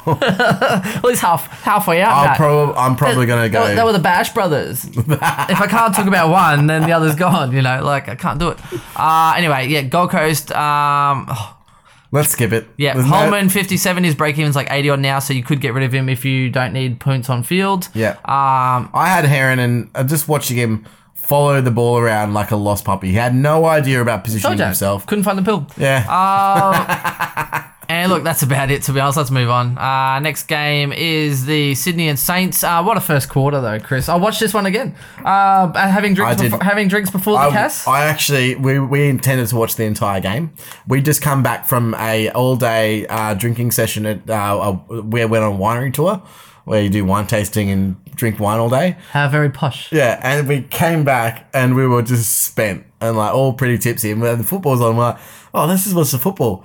After the first quarter, we're like, you want to go out? like it's just like there is no Yeah. point anymore. Like I- it was watched- so bad. I watched the first quarter and then I went to the cast. Oh, there was Um, just like, and uh, I was. It was funny. Like, um, Luke Parker's first possession was a mark on the lead, kick goal. Second possession was a, a center clearance. Goal assist. Yeah, yeah. And the th- third possession was a goal assist. No, yeah, second possession was a Goal was assist. a, was a and, goal then the, and then the clearance. Th- so he went bang, bang, bang. I think he was on 27 within three possessions. And um, and I was just like, oh, tonight's the night, boys. I had the VC on Parker. Oh, night's night. I was so excited. Should have taken it, mate. Yeah, well, I should have. Yeah, it would have been um, one thirteen. He ended up on, but he has these these these patches where he just does brilliant things that score really well, and then does nothing. and then you don't see him for 15, 20 minutes. That's fair. So, it's frustrating. Heaney a 134, Franklin a 127. So I know a few people put the C on uh, Franklin. Yeah. Uh, I was considering putting the VC on him, but I went danger, and I wasn't game enough to put the captain on Franklin just because it's Franklin. Yeah. Uh, uh, Kennedy got a 118, so similar to Parker. Uh, I got five points on you there. And, Cal Sinclair had a really uh, good game, but I mean, uh, again, against uh, a Grundy, you, you just have Grundy. Yep, So- pretty much. Uh, Lloyd 106, Mac, uh, McVeigh uh, 106. So a lot of the defenders again did well. Uh, Zak Jones, even though he's a midfielder, I think he was a bit It's defense as well. yeah, he's been moved back into defense now. Um, So that's Papley got a um, 95, Chris. yeah. Pat, this is probably his highest score of the season to be honest. Probably. He, But did, I mean, he did a real good snap, though, on mean, his left, I think it was. A Yeah. real massive snap. That was good. Um, yeah, so look, apart from that, uh, Hewett was tagging. And Stevens, yes, Yes, and he scored horrible for me in draft, which is what's going to happen. Um, Unfortunately, Yep. So, Webster Webster's really only shining light that entire team. One ten. Yep. Um, and again, you just he was leading the entire way of scoring for SC for the um for them. So he's going to do that. Yep, and Austin uh, finished well once. Um, So Brown went down. Brown went I'm down. not sure about his injury if he'll play this week. Um, again, uh, uh, we've got Carlisle coming back this week from suspension, so he'll slot straight into there. So um, if Brown comes, if Brown's not playing, it'll be a straight swap Carlisle for Brown. If uh, Brown's plays this week, then I'm assuming that as Austin goes for. Yeah, I'm hoping he stays. So We'll I'm see. hoping he stays as well, but I don't think they can carry three tall defenders when most teams aren't even ro- uh, aren't doing three tall forwards. Excuse me. Yeah, I that's think fair. that most teams are doing two. uh, and. Jack Steven got a 46. Jeez, hasn't he fallen? Yep. Um, yeah, and that worked out Well, because I think the obviously guy in got draft tagged, had Jack so- Stevens, so yeah, he can't Outs- handle it. outside that again, shocking football to watch. It was. Whatever. Um, and just as shocking, it was uh, Brisbane and Essendon trying to kick for goal. They kept on. the missing- highlight of this Oh, match was um, Dyson Heppell getting absolutely pummeled Oh, by Hodgie. by Luke Hodge. Now, just to set the scene for this, I, shouted out at the most in, inopportune time. So I was at the uh, Melbourne Casino when this was on, and I, it was in between. Uh, so I was watching the Jeff Horn fight, um, which commiserations Jeff. Um, got absolutely towed by Terence Crawford. And then uh, straight after that was the Robert Whittaker Yoel Romero fight. So in between that, I- I- while waiting for the fights to come on, etc., I've got the AFL app on my phone and I'm watching. So you're the only one middle- seeing. I'm the- in the middle. I'm with- Yeah. with a group of mates and I'm sitting here watching on my phone the Brisbane versus Essendon game. And as I flick it on, I just see Dyson Heppell get absolutely murdered. And I go, oh, like really like loudly. And there's, it's like silent. There's, it's like a hundred people in the room. But I'm the only one that's like reacting to something and there's like nothing else on. And so it's just, everyone just looks at me and I'm like, oh, you like, Yeah, anyone want to check this out? like, Uh, check, absolute- watch the replay, bro. Absolutely clobbered him. just- absolutely clobbered him. Big hit. And uh, I was watching that. so um, again, uh, my missus had a night shift for work, so she went home after a big weekend of you know shopping and drinking and everything else. Uh, they have a big TV, like a good old seventy inch or whatever TV. So I was like watching the game. Her dad sat down, Nice. not a not an AFL fan. he And, actually uh, watched it with you. Well, he was there. I was already on the Mate. TV, so I was like, mate, I'm. So I watching- think, I think he might be he was- expecting you to he was- ask he him was- the question. No, he was he was doing doing the paperwork for his work, and um, anyway, I see this big hit, and I was like, oh, I was like, oh, I was like, watch this, and he watches the replay, and he's like, damn, yeah, that was big. big hit. Anyway, so uh, Harris Andrews top score one fifty two. Yep. Uh, again, Essendon just kept on kicking it long to him. He was either getting a fist on it or he was marking it. Uh, and he's a good kick, so you know the Brisbane team look for him. He Yep. pushes up the ground. He's so aerobic. He pushes up, literally keeps pushing up, then works back. Sometimes you see He him, does the, he's on the um, wing, and then next minute I know he's in the back pocket. He's in the back pocket, mate. They definitely trust him by foot. I mean, he does do uh, very much a, a Hurley style short kicks. Yep. So he's not necessarily the guy that you did a long But kick outside the 50. Yeah. But he hits a target. He'll definitely do this, those short kicks to the um, uh, running defender, like a Witherden or someone like that. He find another one who's going to run and Yeah, carry. or the guy on the wing. Yeah, exactly Uh, right, yeah. Mm-hmm. Uh, Witherden did well with the 117. Uh, Daniel Rich 110. So again, uh, three defenders uh, did really well. So they do really get good super coach options through defense. Yep. Zorko uh, 110 uh, really uh, flourished late, and that was with a goal. So he was pretty slow actually. I wasn't sure if he was going to get the 100. Um, he was my captain in draft this week with all the options out, but um, enough. yeah. So he. Uh, 110 overall. Steph, again, not a bad score for uh. Steph. Can't go wrong there. Uh, apart from that, I mean, um, I saw Robertson nearly blow up. Um, yeah, and not too much else for the I was Lions, really except happy for that- Dayne Beams. Obviously, yeah. is the bigger one. Yeah. Dayne Beams with a 37. Geez, he's got to be cheap now, surely. so he was he was tagged, surely, right? Like he wasn't just being that bad. A bit of both. He just wasn't like a hard tag, Chris. He just couldn't find the ball. Fair he enough. just uh, he looked really off. And I guess with the issues he's having off the field, you're going to be good for some games, and some games you're just not. Yeah. And I think that's what you're going to see is that fluctuation. Yeah, makes sense. It's it's, it's tough. Um, one thing I really like was uh, Oscar McInerney at least uh, got up to a 59 because he was sucking early. I think he had seven or eight points at quarter time and was looking like he wasn't getting anywhere near it. Um, but God did get a couple of nice hit outs to advantage, which really improved his score. Um, and yeah, he ended up on 59. So for me, like the week that I needed him to score at least something decent, at least he was a counted score. But again, another rookie that I had that was just underwhelming completely. Like hoping that you spike some 60s, 70s, 80s, and I'm getting 50s and 40s. Yeah. Well, Heppell So- started off on fire too. P.S. He was on 53 Supercoach points very early in Yeah. like the second quarter. was, yeah, and and, then- then, got towed up. And then so- uh, and then Sniper Hodge came in and took him pretty out. much he was like check, checking his jaw, checking his teeth. He was uh yeah copped a good hit. Honestly, there's nothing in it. Like he he ran at, at, at Hodge and not the other way around. Hodge just ran through him. You want to Pretty take much. on take oh, on Hodge was Hodgie. just going full strap. He doesn't care, Yeah. mate. He's like, well, if I get hit, There were two then I'll guys. just take That, a couple weeks. that's off. a collision. That's a classic AFL collision. You can't you can't you know put anyone off for that. Uh, so no uh, as we said already, got a 90. Uh, Hurley, 93. Devon Smith got a 104. So I actually thought Devon Smith was a lot better than his score gave him again. Yep. Again. Uh, he, uh, I saw him in a lot of times, and he did good things with the ball. Only he got was on 104. um, he was on 65 at half time and finished on 104. yeah, and he And that was he- and he scaled up he- too, I think, And he yeah. came late Yeah. for those points. So. Yeah.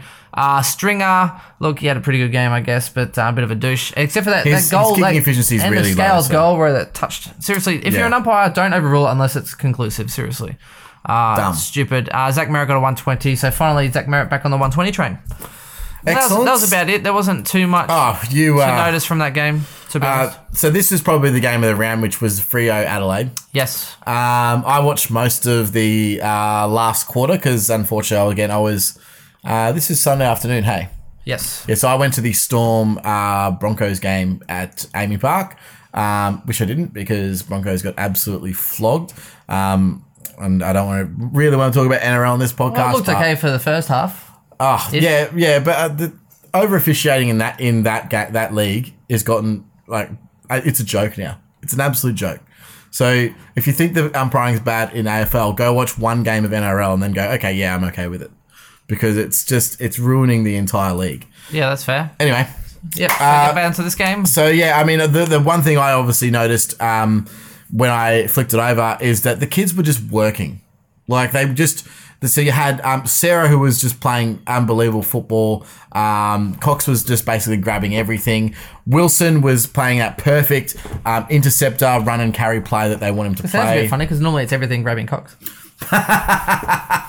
That's true.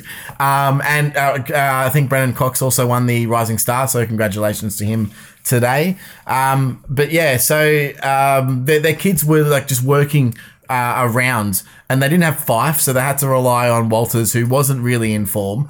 Um, and he, don't get me wrong, Walters, especially late, was trying to get in and around the contest. He was playing, I think, far too much forward for my liking. Mate, Mundy another game. Mundy another 98 as well. Yeah, oh well, Mundy's Keeps on keeping Mundy's on. been pretty consistent. Um, but you got guys like Ed Langdon with an 87. You know, he's had a fairly consistent year. Um, what Connor about- Blakely come in with a 96. Even uh, is it Cerra? Yep, yeah, exactly right. Big game from him. Big yep. game, Yeah, 114. His yep. price would have to have jumped for sure. Anyone Oh, that yeah. jumped on him. Well, I Not don't that think you still have would, them. Anyone would have like yeah. well, he's, yeah, he's 313 now, so he's just jumped up. Yep. Only 1% in teams, though, so. Yeah. And now got a break even of 45. So, I mean, Lachie Neale obviously uh, had a decent game without having a great I was game expecting again. him to go nuts, to be Yeah. honest, with Fyfe out. Yep. It's like, mate, this is your chance. And Luke Ryan And again he with another 106. nearly got there. um, Um, and then Adelaide just didn't really rock up. Um, they really got they got outplayed in a lot, large part of it. Didn't really turn up until the last quarter. They sort of tried to, um, uh, to you know turn up the intensity, and they just didn't have enough minutes to to, to wind it back. Freo were desperate. That's really what I saw in the time that I got to watch it. So.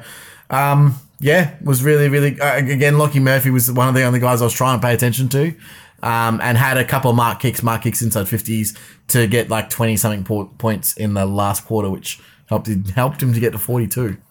thank the Oh Lord. Oh my gosh, it was bad. It's playing with Um, fire. Hey, I can't wait to get rid of him. yeah, I, I don't think Adelaide will make the eight now. That was a that was a must win game for them, and they didn't make they didn't make it.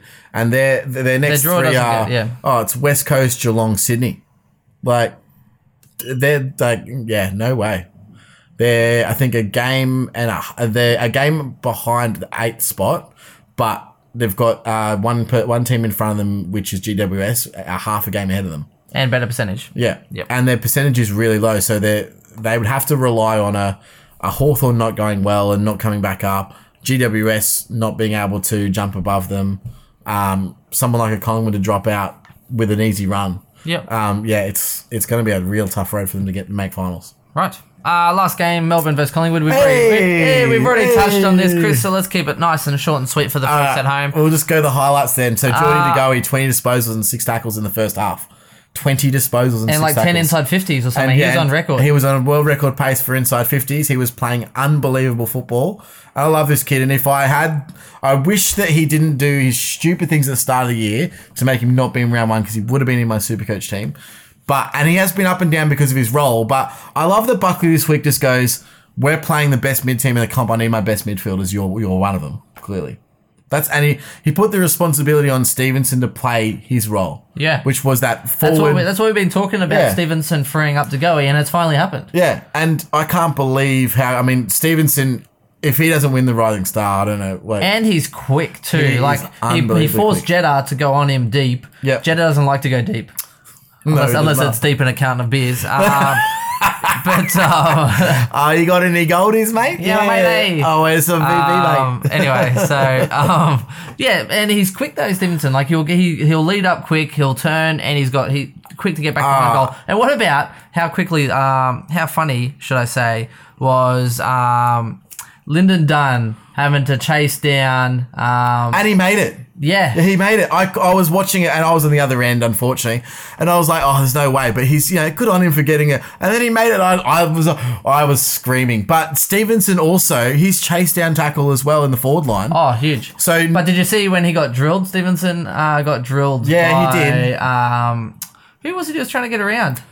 Ah, I couldn't tell from where I was. I think it was yeah Hibberd, and Yeah. Hibberd nailed him. Like yeah, absolutely he, nailed him. he did. Yeah. that was I the only that was the only thing Hibberd did all game. Everyone. I probably. Um, yeah, but I mean, you know, so him playing that role, and you know what they, what I've, I've, I've really liked about watching Collingwood is that they they've somehow developed a way to get a- an open forward line, so they don't have someone anchored generally one out in the goal square. What they do is they, because they've got the pace of a Stephenson, is that he's running back with the flight, and that's that's forcing opposition teams to m- push up that line, which allows us to play that pressure forward uh, line. So uh, we can have forwards around their uh, their marking targets, so that we can at least have a, a spoil on the ball and then and attack a ground ball. Yeah. Um, I thought that realistically, though, the game was won in the back line. Actually, So- just just thinking now, Chris, De Goey would have actually won you the draft game, Yeah, he did one thirty nine. and you only just scraped over. But Scharenberg only got a forty seven. So Oh, ouch. yeah, Um, together. Yeah, fair enough. Um, Yeah. uh, it was interesting though. Viney actually gave attention to De Goey after half time, slowed him up a little bit.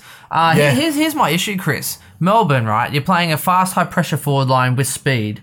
I actually think like Jordan Lewis had a really good game, but I don't know if you can put Jordan Lewis and uh, Vince, Bernie Vince, in the same back line against young, agile, fast forwards. Yeah, and um, I mean the other thing is that they are one paced and they're, they're not getting out marked. So he, they, yes, Collingwood have small pacey forwards, but they're not small. Like Stephenson's six two. Yeah, true. So he's not he's not a small. He's I very just, I- I just meant those quick. guys are a bit older. Like you look at uh, go Ber- is 6'2". well, Bernie should be a Bernie should have been in the midfield trying to do a roll on somebody. Yeah. like Bernie used to be one of the best tags in the comp. Yeah, and they had so many running through there. I think they were almost it was a it was a, a wall of numbers. So if Sidebottom didn't get you, De Goey got you. If De Goey didn't get you, Treloar got you. If Treloar didn't get you, Pendles got you. Adams Adams well, had had, it probably his best game in so long. Like it was just so good to see. When they, I mean, it's just like anything. If all of your best players are playing well, Oh, you and got to Col- win. that's the best Collingwood's done. Four Yeah. quarters of footy. Uh, Mason Cox, good on him. Seriously, he, Even he Chris looks good. Mayne again. Like what Yeah. happened to Chris Mayne? Yeah, he was a serviceable, and he did, as he said, uh, he doesn't take he doesn't take the dangerous kicks. He kicks No, it. it's safe. That safe little thirty meter chip or whatever, kicks it to a target. Hundred percent. He sets us up for the for the next one. Yeah, exactly. Yeah, pretty right. much. It's Yeah. like he's the link to make sure that you don't stuff up between defense and the forward Yep. and the inside fifty. and because he's defensively minded too, and he's got fairly good tackling about him, he doesn't really get beaten too much one on one, um, for in a defensive sense. So, and who um, would have thought he keeps earning his spot, mate? yeah, well, I mean, look, if he's playing, th- those role players are really hard to come by because they're happy to completely sacrifice their entire game. Well, he's just happy to play footy. Oh, he he played in front of eighty thousand, mate. That's like four games in Fremantle. Especially when they were losing, Jesus. I'll give him a little pep up. Yeah, and look, uh, like you know, you, you don't even relying on it. You get an eighty-two from St- from Scott Pendlebury, and Yeah. you still win. And I think he kicked a goal too. So uh, yeah, look, I mean, it, everything looks better when Mason Cox is clunking ridiculous marks as well. So Oh, he looked good and down low. That snap he did around the corner, I was like, mate, he just flushed it. I'll have to say, so uh, at the game, he got a, a paid a, a push in the back free, but he actually went up from this massive specky, right? So imagine a seven foot player jumping on someone's shoulders and taking a, a grab. From where I was, we all thought everyone in our section thought it was a mark because they paid they, they paid like it was a free Right, kick, but yeah. we all thought it was a mark. We went ah, we all went like up and just gone crazy. We didn't realize he completely dropped the ball and just like he got a free kick for. So we were all like, Thinking he took mark of the year. yeah. We're like, Yeah, it's, right. it's bigger than Jeremy Howe. Like, yeah, we were going mental. Um, yeah, we'd had a few beers as well, so maybe that could have affected it. Yeah, right. Uh, anyway, so let's just uh, switch over there. Oh, Wells going off, coming back on again. Not sure what's Uh, wrong with him, actually. I had a it was a lower foot complaint. Um, they said middle foot injury. Um, that's why they put him back out. They he didn't know if he could run on it, but then they just strapped it up and he was right to go. You're right. Um, so he'll probably be back this week, I would assume, unless they uh, see just how they go. conservative approach. so. Uh, crossing over, Oliver got a lot of uh, good contested balls and handballs as well. His hands are elite, though. Oh, his hands Like, are like, and it's funny when you watch players play him, play to his handballs because he's not going to kick it. He's very unlikely to kick the kick the ball. Um, he's actually got a good kick, which Yeah. is something that, that so you can't let him just go free to kick. But um, he's always looks for a handball option. So when you're pressuring him, you can't just pressure him. Yeah, You've you got to gotta pressure, everyone around, him. and force him to kick a Yeah, mongrel. Yep. so it's a unique skill to be that good with your hands. Yep. So I mean, it's it's a gem of, of, of a player because because of that, you force the force everyone to put pressure on everyone else. He he, he doesn't draw those players in, um, and that's a that's a talent. It's a, it's you can then use that to your advantage to get over the top. Uh, and forward handballs, um, and I think that's a big strength of Melbourne at the moment. So Yeah, nice. Uh, Tom McDonald, as we already touched on, really good. Uh, six ma- six goals. Um, Yeah. He's the one that they look for, so he did really well. playing on undersized opponents. So Yep. he's playing on Scharenberg or he's playing on Maynard. And so those guys were getting completely outmarked. Um, and they're like, oh, well, okay. Well, apart from that, uh, Smith did well for his first game in for the year. I thought Yep. he was quite serviceable. Fritsch did uh, Fritsch things. Uh, got it to an 85, so that was good. Came back Gawn, late, yeah. Gawn was really. He was so in the first half. He was actually really good, right? Uh, he was actually getting his hands first on the ball, getting the taps. Except Collingwood were ready; they were actually sharking some of them, Yep. or it was bouncing and then they were getting the ball. So they won what the it was doing, it was bouncing towards Treloar coming Yeah. off the back of the square. So, it was yeah. crazy. And then, uh, so you still made, uh, I think it was like 47 or something in the first half, and then did nothing. Like, uh, go, and then Grundy started Grundy to. towed him in the second Yeah, half. Grundy started to get going. He started to dominate some of the. Grundy uh, was jumping over him at, at stages. Yep. So uh, he was literally leaping and, like a Nick and, and the frustrating like- part, I already posted this anyway, but uh, this is the first time I've actually made Gawn captain outright. yeah, most of the other times it's I, VC I, or. I knew it was going to happen at some point, Yeah. and I had this feeling. I was like, uh, as soon as but I put, as soon as I put it on, this week was the w- only week where you Yeah, really I was, had I to. I was like, so- Oliver, I'll get you 100, 110, but Yeah. Gawn averaging 130. Like, how do you turn it down? So anyway, Makes sense. Um, look, yeah, apart from Brayshaw that, hit a wall as well. and So bloody sorry Petra- only got a 66. So yes. Um, and and this is going to be if if Melbourne don't go anywhere um, this year, and if they don't make top four, there's going to be questions asked on Christian Petracca's role and his output, considering how good of a player he is. Yeah. because he is he should be dominating. with time with time on the ball, he's one of the best users in the game. His issue is he doesn't get enough of the pill, and he can't really play midfield, so he's forced into this half forward hybrid role. Maybe he's the one that, that I mean, they've got two good forward options. They've got Hogan and, hmm. and, and McDonald, but wouldn't you love to see Petracca out of the square? yeah, yeah. Because I think he tested one on one very Or, very or, good. get, or getting in front of them as well. So if the if they're not going to hit the big boys, Yeah. Petracca can get loose, be that third guy, and then hit their feet Yeah. because he'll be able to. He's not going to lose it once it gets down there. or so, I mean, is he a waste of talent to chuck him on the half back flank? Maybe. I'll tell you what, he could, he could, if he, He could. if he doesn't have an opponent to run around and do whatever he wants, he could be a deadly weapon running through that midfield. Yep, I do agree. So, uh. Spargo got 52, so points on ground there, and that's about it. Um, anyway, that pretty much wraps us up. Uh, thank you very much for this extended edition. Uh, we could have done it short and easy, except, um, you know, well, how Chris is. Long and hard's really what we're Short about. Short and easy, yeah. Long and hard. Oh. Jeez. I'm just here for the the occasional Yep. absurd joke, and that's about it. Occasional, but um, look, I hope you have appreciated the content we've given you. Uh, I do apologise it's run a little longer, but look, hopefully it has come in handy and is useful for you to come. Uh, until next time, let's hope there is no more chaos for the team announcements. Uh, Port Adelaide and Rich, uh, Port Adelaide and Richmond, Port and the Bulldogs will get announced tomorrow night for the Thursday game. Two. Thursday games in a row, Chris. Yeah, they try and do that around Yeah, I the buys. don't don't know how I feel about it, but um, anyway, we'll see how we go. Excellent. Right. Thank you very much, everybody. Until Cheers, next guys. Time. Have a good one. Boy.